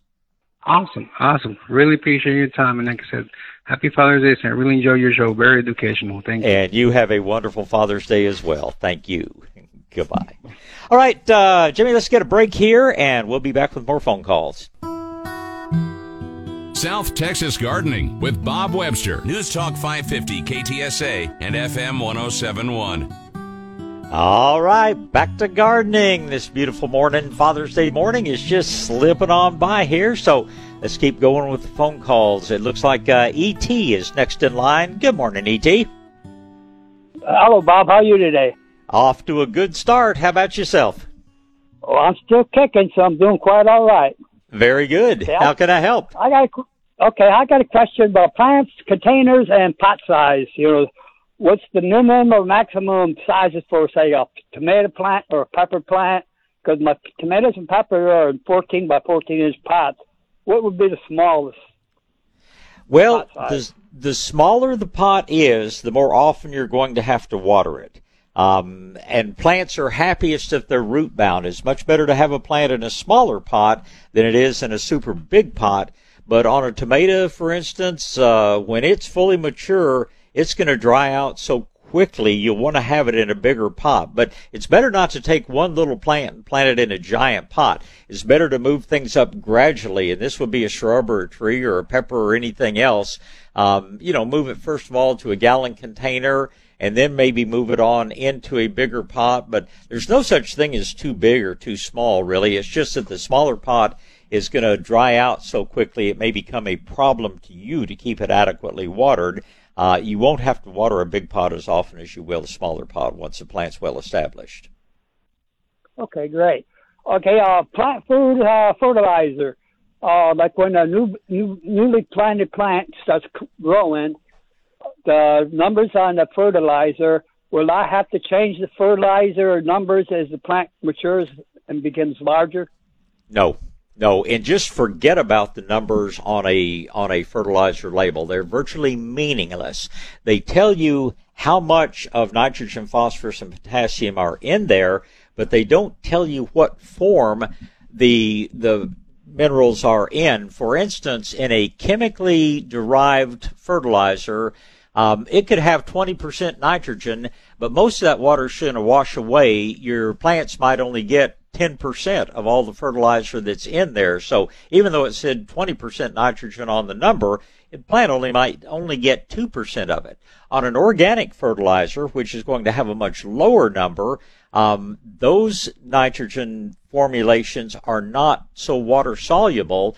Uh, they stay in the soil and the plants get, you know, basically 100% of the fertilizer. So on a good organic fertilizer, if it was a 323, your plants would actually get more usable fertilizer than out of one that had, say, a 2010-10 where the fertilizer was just in a different state. So don't don't pay any attention to the numbers, and uh, you don't have to change from you know uh, from young plants to older plants. Now, young plants. Um, if you're able to prepare the soil well, I like to work a dry fertilizer in before you plant. If basically you're just putting it into a pot or something like that, I will use a liquid fertilizer. But in any case, uh, the same thing will work the day you plant it as will work, uh, you know, four or five months later. Okay, great. And uh, I got a, a plant idea. I rescued uh, some type of a pepper plant, right? And the pepper, the leaves are a very, very dark purplish, almost black color, and the peppers themselves are very tiny, like small marble size. Uh huh. You have any idea what kind of a pepper plant that would be? And That it's is- very, not quite hot, you know, but you can taste a little hot to it. Well, it probably is an ornamental pepper rather than one that is really grown from before, you know, the edible quality of the peppers. There are a lot of peppers that uh, are purple to brown to, you know, many different colors that are grown really for the uh, color of the fruit rather than so much that you're going to eat it. Um, now, there are you know, some of the moderately hot peppers, uh, even some of the bell peppers may have a purplish cast to the leaves and to the peppers, but in general, if the leaves are highly colored, that plant is probably an ornamental variety rather than one that's being grown for edible peppers. Yeah, because when I rescued it, it was small, right, and it's, it's about a foot and a half tall, right, and very tiny peppers all over. Yeah. It, so. Yeah, it is probably an ornamental pepper. I mean, if you want to eat it, you can, but they're usually not as tasty as the varieties that are grown for consumption. Nah, it's too hot for me. I understand. And I got one last question. Mosquitoes, with all this rain we've had lately, Uh-huh. mosquitoes like inside people better or outside people better? Oh, it doesn't matter. Uh, the mosquitoes like the ladies better because the hormones tend to attract them a little bit more. Uh, the mosquitoes like people that wear colognes and uh, perfumes because that tends to draw them in as well. But uh, inside, outside, wherever there's a warm-blooded creature and a mosquito, it's probably going to go after you. I like some of the um, different repellents that don't have DEET in them. DEET's a neurotoxin that I don't want to put on my skin, uh, but there are some real good ones that are based on lemon oil and uh, um, you know the uh, citronella and things like that. Murphy's makes a very good one. There's there's certainly some very good repellents out there, but uh, um, mosquitoes will go after different people at different rates depending on a lot of different things. So I just hope you're not one of them. I hope they leave Uh, you alone and go after Or go after. generally- Yeah, they generally leave me alone. I read an article. One You're time you're that- lucky. I'm, I'm sorry to interrupt you, but I'm right at news time, so I got to go. This is KTSA Radio, San Antonio, Texas. South Texas Gardening with Bob Webster is on the air. Talk to Bob now. 210-599-5555. All right, back to gardening and uh, straight back to the phone lines. Let me see here. I believe we're up to Leslie is next in line. Uh, uh, let's see. Leslie hung up, we're says Penny. hung up. I see. Okay, it's going to be Penny and then Megan. Penny is next. Good morning, Penny. Hello, how are you today, sir? I am off to a good start, even though it's going to be pretty darn hot today. oh, I know. Uh, okay, I have three things real quick for you. Okay. Um, the first one, you were talking just a while ago to somebody about some mosquitoes. Right. Uh, I found a really great uh, solution on Pinterest, believe it or not. It was a cup of witch hazel and 20 drops of organic peppermint oil. Uh huh. and you spray that around your door. You can even spray it on yourself, and it works. Witch hazel is a wonderful product. It's an air air freshener, and yes, it's an Yes. insect repellent as well. It's it's one of the it's one of the really good things. But I have to tell you, different people seem to get you know success with different products. And uh, i've known people who've done extremely well with that and other people that simply the mosquitoes love them so much they went right past it. Uh, lavender is another good thing. I've known people that use lavender oil of lavender as an insect repellent and it works perfectly for one person and the next person the mosquitoes don't don't even hesitate. So yeah, I think witch hazel and even a combination like you're saying of witch hazel and a couple other things is absolutely great. And if you kind of spray that around a room, the mosquitoes will stay away for a while. You know, just as a, a general area spray as well. That's good to know for that too. Um, so, and then my second thing is uh, powdery mildew on my squash and my cantaloupe. The best thing you can do, you can pretty much prevent powdery mildew if you'll spray early on with either garlic. Garlic is a great preventative, or if you'll take whole ground cornmeal, soak it in water for a few hours, or soak it, you know, put it in in the afternoon. Uh, the next morning, you can use the liquid off of that. Will work very well to prevent. And if you've already got the powdery mildew, it will help to correct it. But I have to tell you, on all the cucurbits, whether it's squash or watermelons or cucumbers or cantaloupe, it's a lot easier to prevent it than it is to try to get rid of it once it's gotten started. Yeah, I went away for a weekend and came back, and it was like, hey, Merry Christmas. hey, yeah, we we we we found your garden and we're going to be around. The nice thing is that while it it's not good for the plants, while it makes them a little less healthy, normally they will go on growing and producing even though the plants get really ugly. But uh, just get in the habit uh, spraying early morning, either with that corn water tea or with some garlic, and you'll you'll head them off typically before they cause a lot of damage. So I had a hummingbird feeder hanging over there by it, but ever since they that that stuff got on there, they don't go to that one anymore. Is that Uh, any reason why, or is it just I got snooty ones? I it's hard to say. They you know um, mildew is a fungus and it may make spores and things like that that uh, Uh, I've never heard of the hummingbirds avoiding an area, but uh, I'm not going to say it's impossible. Just uh, move your feeder a little further away, and uh, just be sure to keep the nectar really fresh. It's gotten so hot now that uh, the nectar almost has to be changed every couple of days because uh, where it used to last for a week or so. Uh, now, Wild Birds Unlimited has something that you can add to the nectar so that it keeps longer. But my feeling is probably it's not something that has to do, you know, with the mildew on the squash. It's just that uh, when we when it gets this hot and the mildew gets bad, we've got to be changing our hummingbird nectar every day or two. That could be my problem. Yeah, and Okay, do and do scrub the do scrub the feeder between whenever you change the uh, nectar. You know, take a minute, take your sponge and some good dish soap, and scrub that feeder out because uh, they little hummers are pretty picky about wanting nice clean feeders and nice clean nectar. Oh yes, sir. And I use a pipe cleaner to get down inside the little things. Ah, you're a good friend of the birds. You're a good friend of the birds. So, oh, I, I try. They're pretty. I, they're cheaper to take care of. Than, You're Uh, right. And then my last, my last thing is on my beautiful garden in the back with all my tomatoes and peppers. I've noticed a lot of little baby grasshoppers and crickets. But Yeah. I don't want to hurt my pretty yellow and black country spiders that are out there. Right, right. Unless they Um, hurt, but I don't think they hurt my plants. Those spiders, I've It- never seen. No, them. no. The the spiders actually eat a lot of the grasshoppers. So when they're small, but spiders are other than a couple of you know toxic ones. Uh, spiders are your friend in the garden, and they should be uh, they should be left alone because they're doing I good try things. really hard to. Yeah.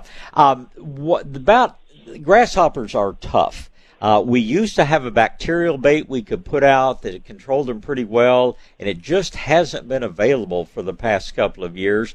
Uh, the best thing you can do, there is a product uh, that you can either get at a nursery or get at a hobby shop that's called Kaolin, K A O L Y N, Kaolin clay and um, you you just simply mix it with water and spray it on the plants. It's abrasive. The grasshoppers don't like to eat it, but it's not toxic. It doesn't hurt your spiders or your ladybugs or anything else. But one of the few ways that we found to really try to deter the grasshoppers is spraying kaolin clay. So, can I sprinkle? If I can't find that, can I sprinkle DE around it, around the Um, garden, real good? Will that help? Uh, unfortunately, probably not. But uh, and and if you're going to a nursery, look for the clay under the name of uh, Surround, S U R R O U N D. Uh, it's become more widely available. It's called Surround WP, which stands for wettable powder. But we're uh, you know keep keep putting out your other bird feeders too, because birds eat a lot of grasshoppers. But I'm afraid the way things are going, it's going to be a bad summer for grasshoppers. Yeah.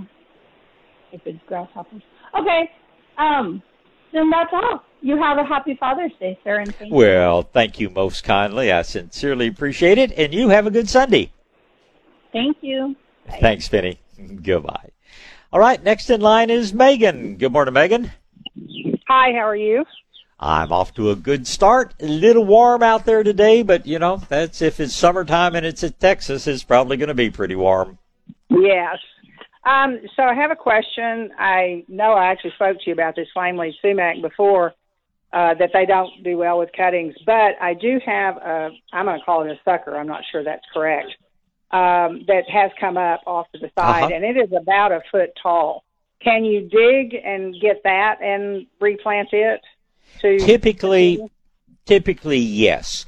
What I would do, you know, that that sucker is coming off sort of an underground stem, and if I wanted to be real sure it was going to be fine to transplant, I would take my garden hose and I would just wash the soil away from the base of it.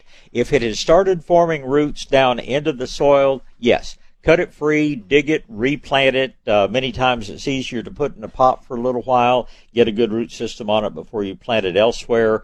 But um, you just you want to be sure that it's got some roots started before you cut it free from the mother plant. And the easiest way I know of to do that, like I say, is just take your garden hose, put your thumb over the end, and just wash the soil away from the base where it's coming out of the ground. So it's uh, where it has come up is about a, f- well, it's about two feet away from the base. So Right. when you discover that it's got roots and you're going to cut it away, should you cut it as close to the mother as possible, or No, no, cut it cut it out as close to the as to the new plant as possible. Oh, okay. As long as you get some roots. long as you get some roots. That's the important thing, and that's the only negative I know of because that is one of the prettiest, most colorful things you will ever have in the fall.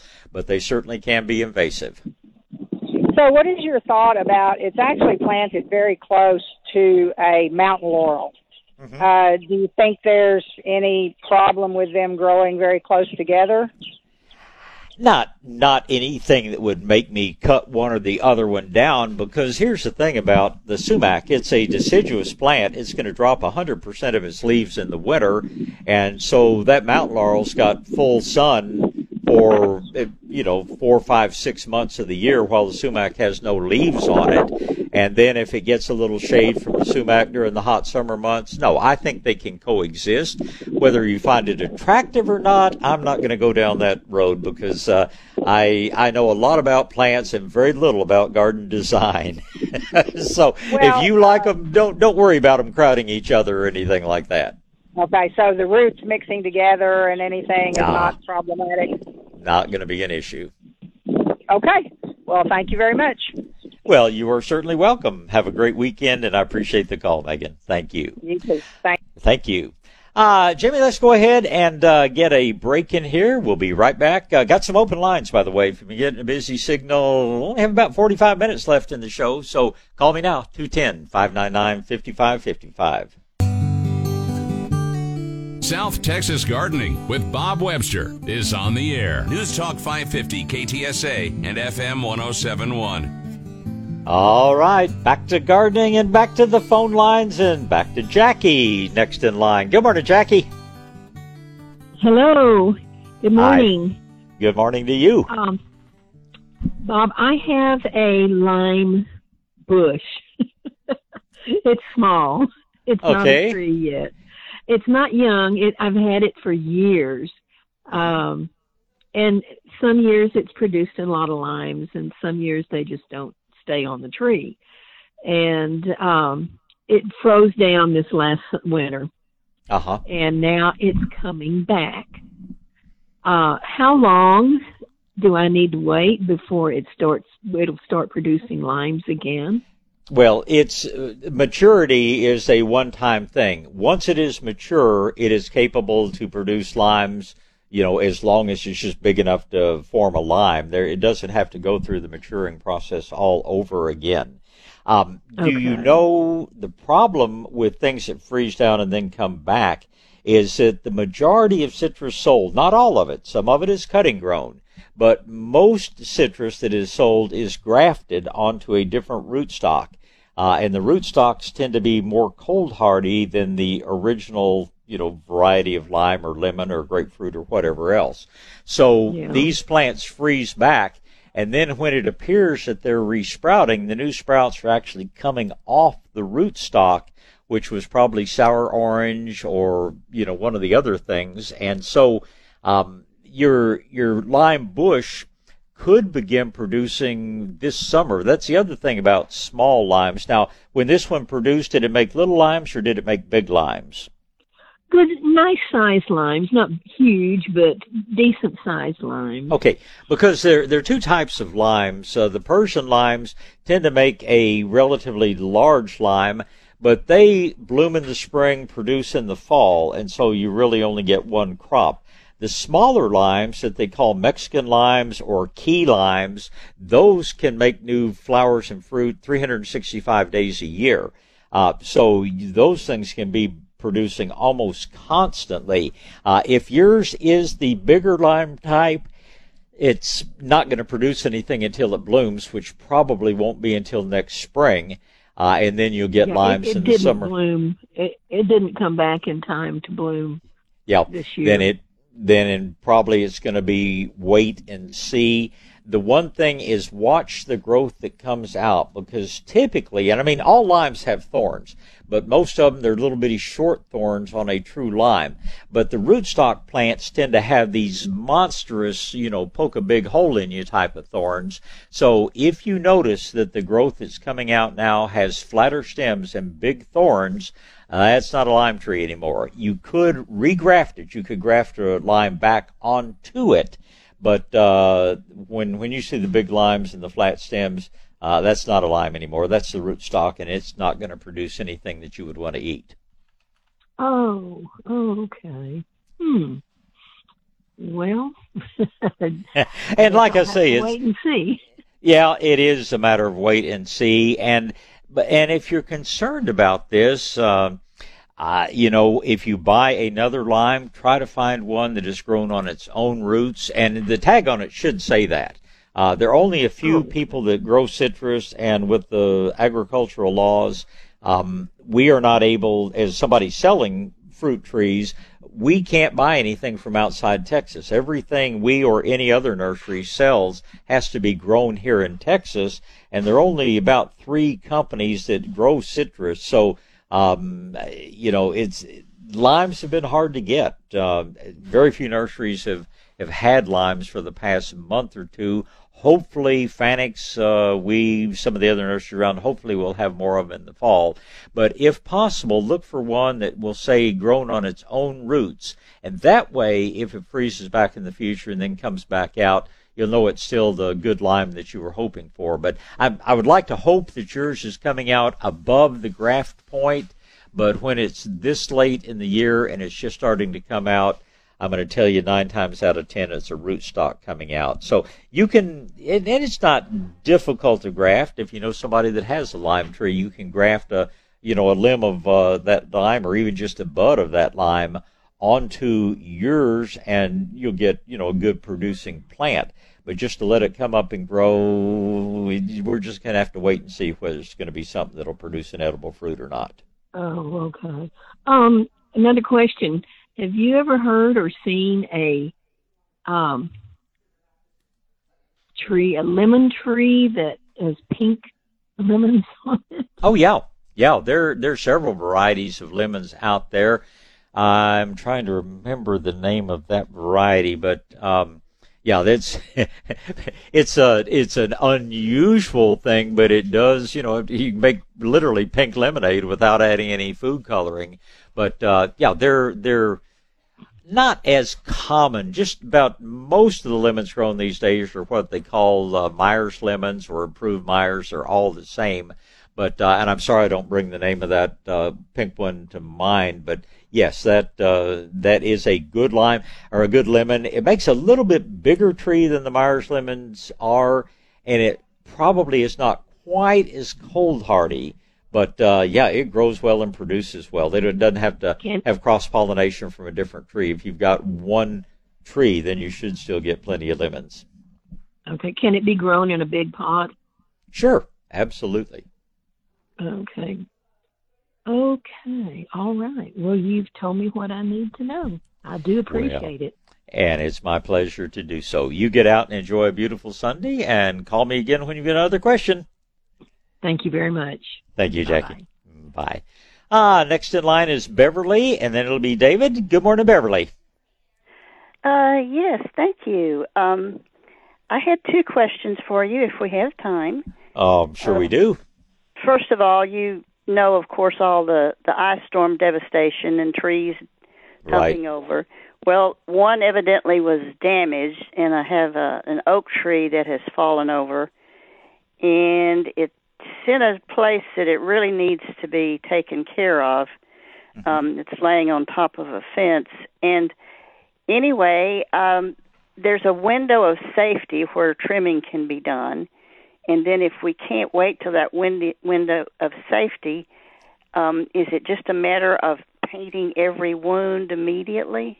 Well, first of all, there is no safety window. 365 days a year, depending on the weather, oak wilt can be spread. So uh-huh. there, there's no time of the year that I recommend trimming on an oak without on a live oak or, or red oak. You don't have to worry about Monterrey oaks and uh, bur oaks and things like that. But um, there is there is no time that you should avoid painting the wounds. Um, Okay. Right now is a perfect perfectly good time to trim, but uh, any wound that's the other thing that some I'll just call them lazy. Some arborists uh, want to tell you, oh, if it's a small wound, it doesn't have to be sealed. No, you should seal, you know, every wound on a tree. Now, little root sprouts that get mowed off, that's probably not an issue. But where you have limbs that need to be trimmed, it does need to be sealed. Now, it does not have to be pruning paint. You don't have to use that. The wound only has to be sealed for about nine or ten days, and then it will seal over to where you won't get have any potential for oak wilt getting started. So you can use just a cheap old spray paint from the box store. Uh, but you do need to prune literally with your saw in one hand and your paint in the other. Uh, so uh, go ahead and trim this afternoon if you need to. It's a great time to get it done, but do do seal all the wounds that you make on the tree. Okay. Now, what about um, if uh, you know blocks that you cut off? Do you need to seal the blocks that fall on the ground and are? Oh no, no, no, absolutely not. Those you can just turn those into firewood. Uh, oak wilt only gets started. It's a fungus disease that gets inside and plugs up the, so to speak, the blood vessels of the tree. Um, we call it xylem in the case of a tree, but it gets in and gradually plugs that up. But it in dead wood, it does not do anything. And if you were cutting a limb that was totally dead, you would not have to seal that.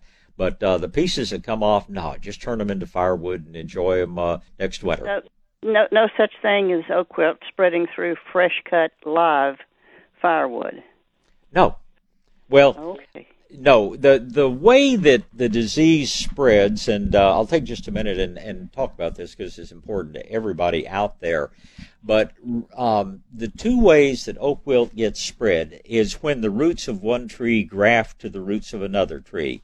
Then the disease can go from tree to tree through its root system. It does not spread quickly that way, but it does spread that way. Um, the other way that it spreads is when a red oak, now a live oak does not do this, but when a red oak dies of oak wilt, it makes what we call a spore mat underneath the bark. And there may be millions of spores, and along with those spores, that dead tree produces a kind of a sticky substance, sweet substance that's attractive to a group of beetles. We call them nitidulid beetles and sap beetles and ambrosia beetles. Anyway, those beetles are attracted to this uh, sugary substance, and while they're feeding on that, they collect the spores of the oak wilt on their bodies. And then when they move off to feed on wounds on trees, they carry the spores of oak wilt over and can transfer them into the tree where they're feeding on the sap around that, that cut spot.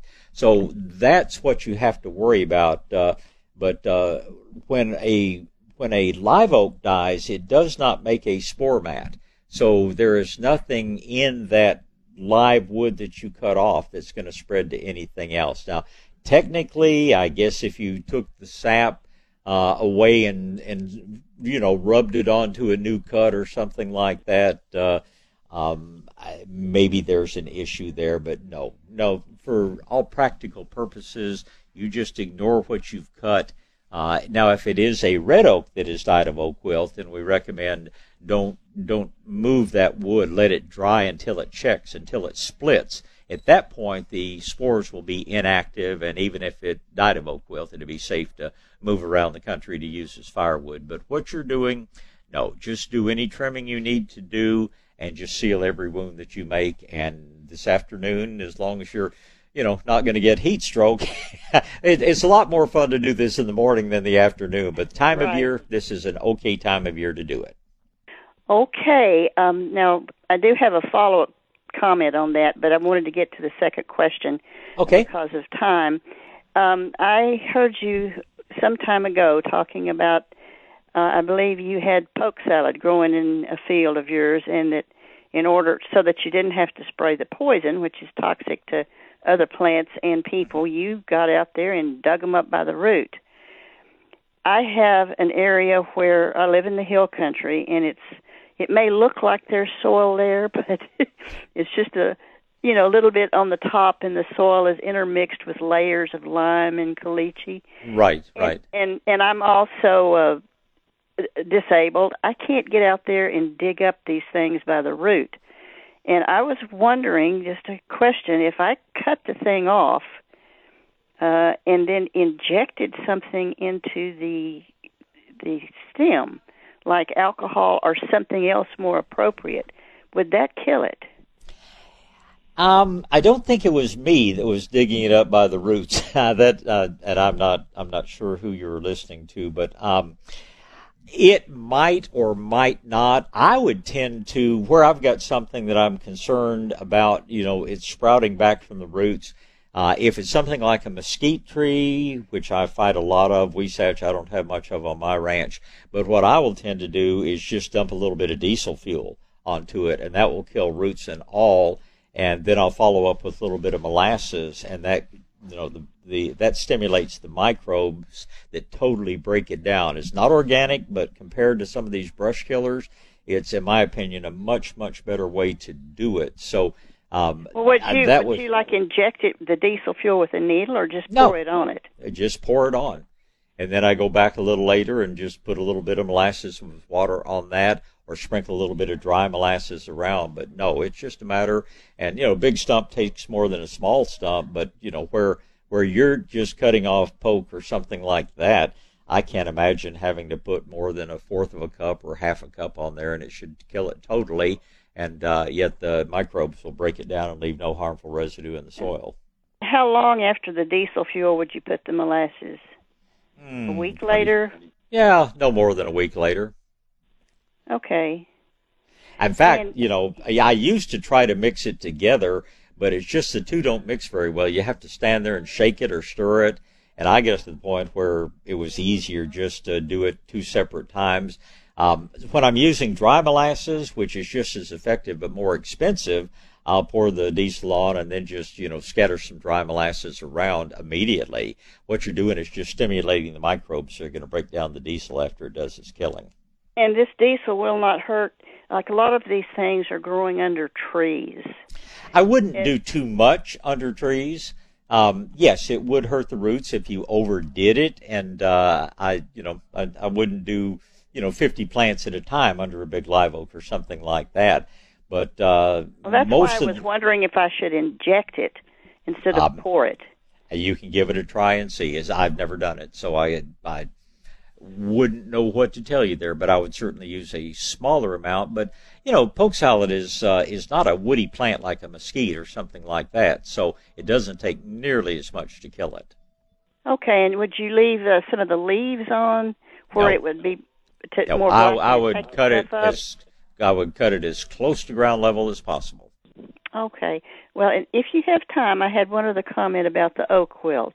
Yes. Uh huh. What What in the world do these big ranches that have this start on their place, what can they do to control it? Well, in that case, um, you know, there are ways that you can prevent oak wilt. Um, there is you create what is called systemic induced resistance, and you can do this with cornmeal. You can do it with corn water tea, means soaking cornmeal overnight in a bucket of water and then pouring that around your trees will cause the trees to in effect. Hello? Oh, I think he might have gotten disconnected on the computer. Sorry about that. Let me uh, run a commercial and I'll put you on hold and see if Bob comes back on. Is that okay? Okay awesome. Thank, thank you. you. South Texas Gardening with Bob Webster. News Talk 550 KTSA and FM 1071. All right. Well, we are back to gardening. Uh, apparently, we had a problem with some of the equipment back at the station. Thank goodness, got good engineers that got it all fixed. So we are back on the air, live and local. I don't know exactly at what point it cut out because I I didn't hear it on my headphones. But uh, anyway, uh, we were talking to Jackie about uh, problems far when people way out in the country with large numbers of trees. Uh, we what most commonly is done is steps are taken to um, make the trees more resistant to oak wilt, uh, which you can do with cornmeal, creating something called corn water tea. Uh, also, sometimes trenching is done to keep it from spreading through the roots over larger areas, but those are uh, those much larger subjects. It'll take a lot more time we've got left here in the show. So uh, we're going to finish up the show with Beverly, and then David. Beverly is up first. Good morning, Beverly. Uh, yes, actually, it was me you were talking to. Oh, okay. to. Okay, And I very did good. have a follow up on the poke salad. When you Okay. pour the diesel fuel on, do you just pour it on the roots, or do you put some on the fresh cut stem so it'll absorb it systemically? I would I would cut it as low as possible. Cut it off at ground level, and that way you're coating both at the same Uh-huh. okay, time. do both. Yeah. Okay. Well, thank you so much. Well, I appreciate the call. Sorry about the interruption, but uh, the electronics is absolutely amazing that I can sit here with a little box that's about eight inches by eight inches and do a radio show from anywhere in the world. But uh, all the equipment back at the station that makes it happen, uh, every now and then it just decides to get a hiccup in it. For so, thanks for being patient. Um, Well, you know, I got- have some oak trees, big oak trees, that Uh-huh. probably have 20 of these things under them. Yeah. And so I'm going to have to be awful careful, evidently. Sure. And maybe Just don't do do them few- all at the same time. Do a few at a time. Yeah. All right. Thank you. You're certainly welcome. I appreciate the call. Okay, let's move on to David. Good morning, David. Morning, Bob. Good morning, I've got sir. couple questions for you. I've got a Lisbon tr- lemon tree that I planted. I think I planted it too deep, and about Uh-huh. ten days ago, I decided to take the dirt off the roots, you know, to expose the root ball.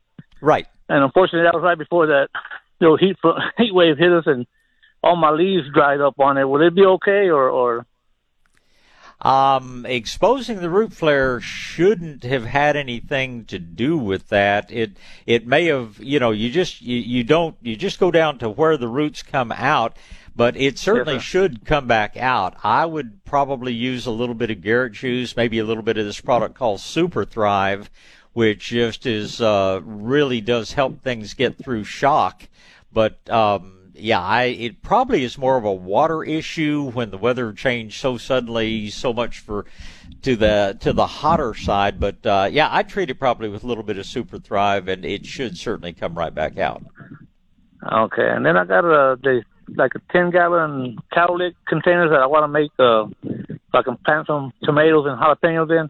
Sure. How would you uh, what, what would you put the holes and how far apart would you space them and uh, you know to make them well, uh, it, it, the spacing and all is is really totally immaterial. You just want to have enough holes um, that you know water can drain out easily, and you want to have big enough holes, uh, you know, so that it doesn't just get plugged right back up. Considering that, and, lots and lots of people grow very successfully in the molasses tubs, but you know, if you were to set that molasses tub right on top of a flat concrete surface, that in itself could make it a little harder for it to drain. So if there's a way that you could take, you know, boards or you know the piece of steel tubing or you know even plastic pipe or something like that so that that tub is just a little bit up off the ground that would help with drainage. And then as far as where you drill i would kind of go around the bottom edge but don't drill straight down through to the bottom. Kind of drill out at an angle uh, so that uh, the hole that you've created is not going to be you know where it could really seal against the concrete. Does that make sense Yes, sir. I want to say maybe like an inch off the bottom or something. Yeah, yeah, or even half an inch off the bottom, and then just go around maybe. And I again use a use a big enough bit. Use a you know a half inch bit or half eighths. okay. Yeah, and then just go around and maybe every eight or ten inches, uh, just put a hole through there. It will also help on the inside. I know some people use uh, like a nylon screen wire.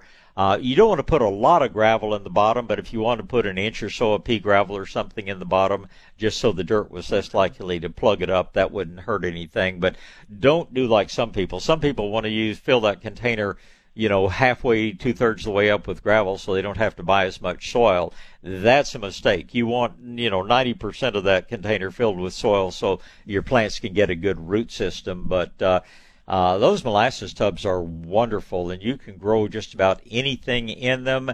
Uh, they're great space conservers, vining things like squash and cucumbers and all. You can plant them toward the edge so they trail, o- trail over the edge. And then in the middle, you can plant your peppers or tomatoes or eggplant or, you know, Okay. citrus trees, whatever you like. You, if you've got a good source of those molasses tubs, uh, you've got you've got a great way to start a, a raised bed garden. Yes, sir. We got a recycling center here in Cuero, they, like two dollars a piece, something like that. But yeah, could I put like a bigger rock in the in front of each hole or something like that too? Sure, absolutely, or a broken piece of clay pot or anything like that. Okay, well, sounds good. Thank you, sir. Happy Father's Day. And to you as well, David. Thank you so much for Ah, the you. Call. Bye. Certainly, you too. Bye. All right. Don't think we have anybody else on hold right now. So uh, uh, let me just tell you two or three things about what's going on out there, things with the heat. First of all, with the kind of heat that has suddenly set in, um, it's just flat gotten too late to put uh, compost on the yard unless it is fu- fully mature compost. If you're buying compost in a bag like Nature's Creation or even the Black Cow, which is just not quite as good quality, buying compost in a bag, you're probably okay with that. But the bulk compost tend not to be as well finished and uh, you just don't want to be putting them out when it's this hot. Not going to kill things, but it will certainly create a yellowing in your grass and other plants. So uh, um, unless we have a big change in the weather, unless you're using, like I say, fully decomposed bag compost, forget about buying it in bulk for the purposes of putting it out on your grass and all. You're Gonna have to wait till it cools off in the fall to do that.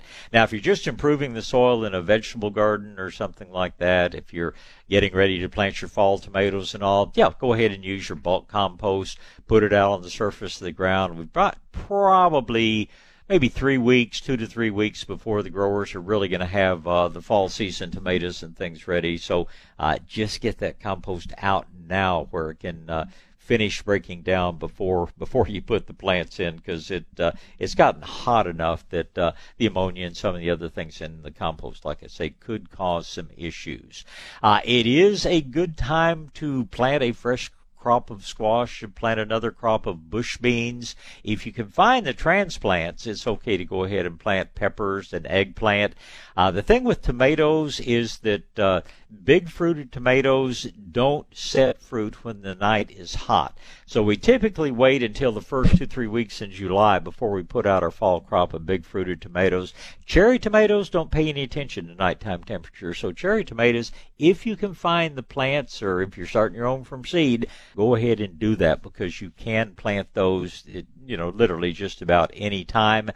Um, it's way too early for fall uh, vegetables like uh, broccoli and cauliflower, things like that. We'll have to probably wait till August till we really start uh, planting those things. But uh, um, you can certainly, whenever you can find the plants, uh, you can start planting your uh, things like um, like your tomatoes and peppers and you know that sort of thing. But uh, do um, do wait on the others and um, not, but uh, go ahead and go ahead and plant another crop of beans and cucumbers and squash and things like that if you like. Uh, other things that I would tell you if you're using organic fertilizers, it is not too late to fertilize. You can go ahead and put your organics out. They do not even have to be watered in, but um, don't be putting out any sort of chemical fertilizers, any synthetic fertilizers, because you will create a real dehydration problem. You know the brands I'm talking about. Uh, uh, it's just awful hot to be putting them out, but good products from Maestro-Gro, Medina, or Nature's Creation. Their fertilizers can be applied at any time. And of course, the liquid products uh, like the Plant, the to grow lawn, do it early in the morning or late in the evening. But HastaGro plants you can use on all your plants any time of day. Uh, Medina makes the liquid fish fertilizer. It is also good to use on just about anything at any time of day. There's some other good products out there that uh, that certainly can be used, but the synthetic chemical ones, no, you don't want to be using them in the heat. As far as planting things for flowers, oh yeah, go ahead and plant salvias. Go ahead and plant vincas.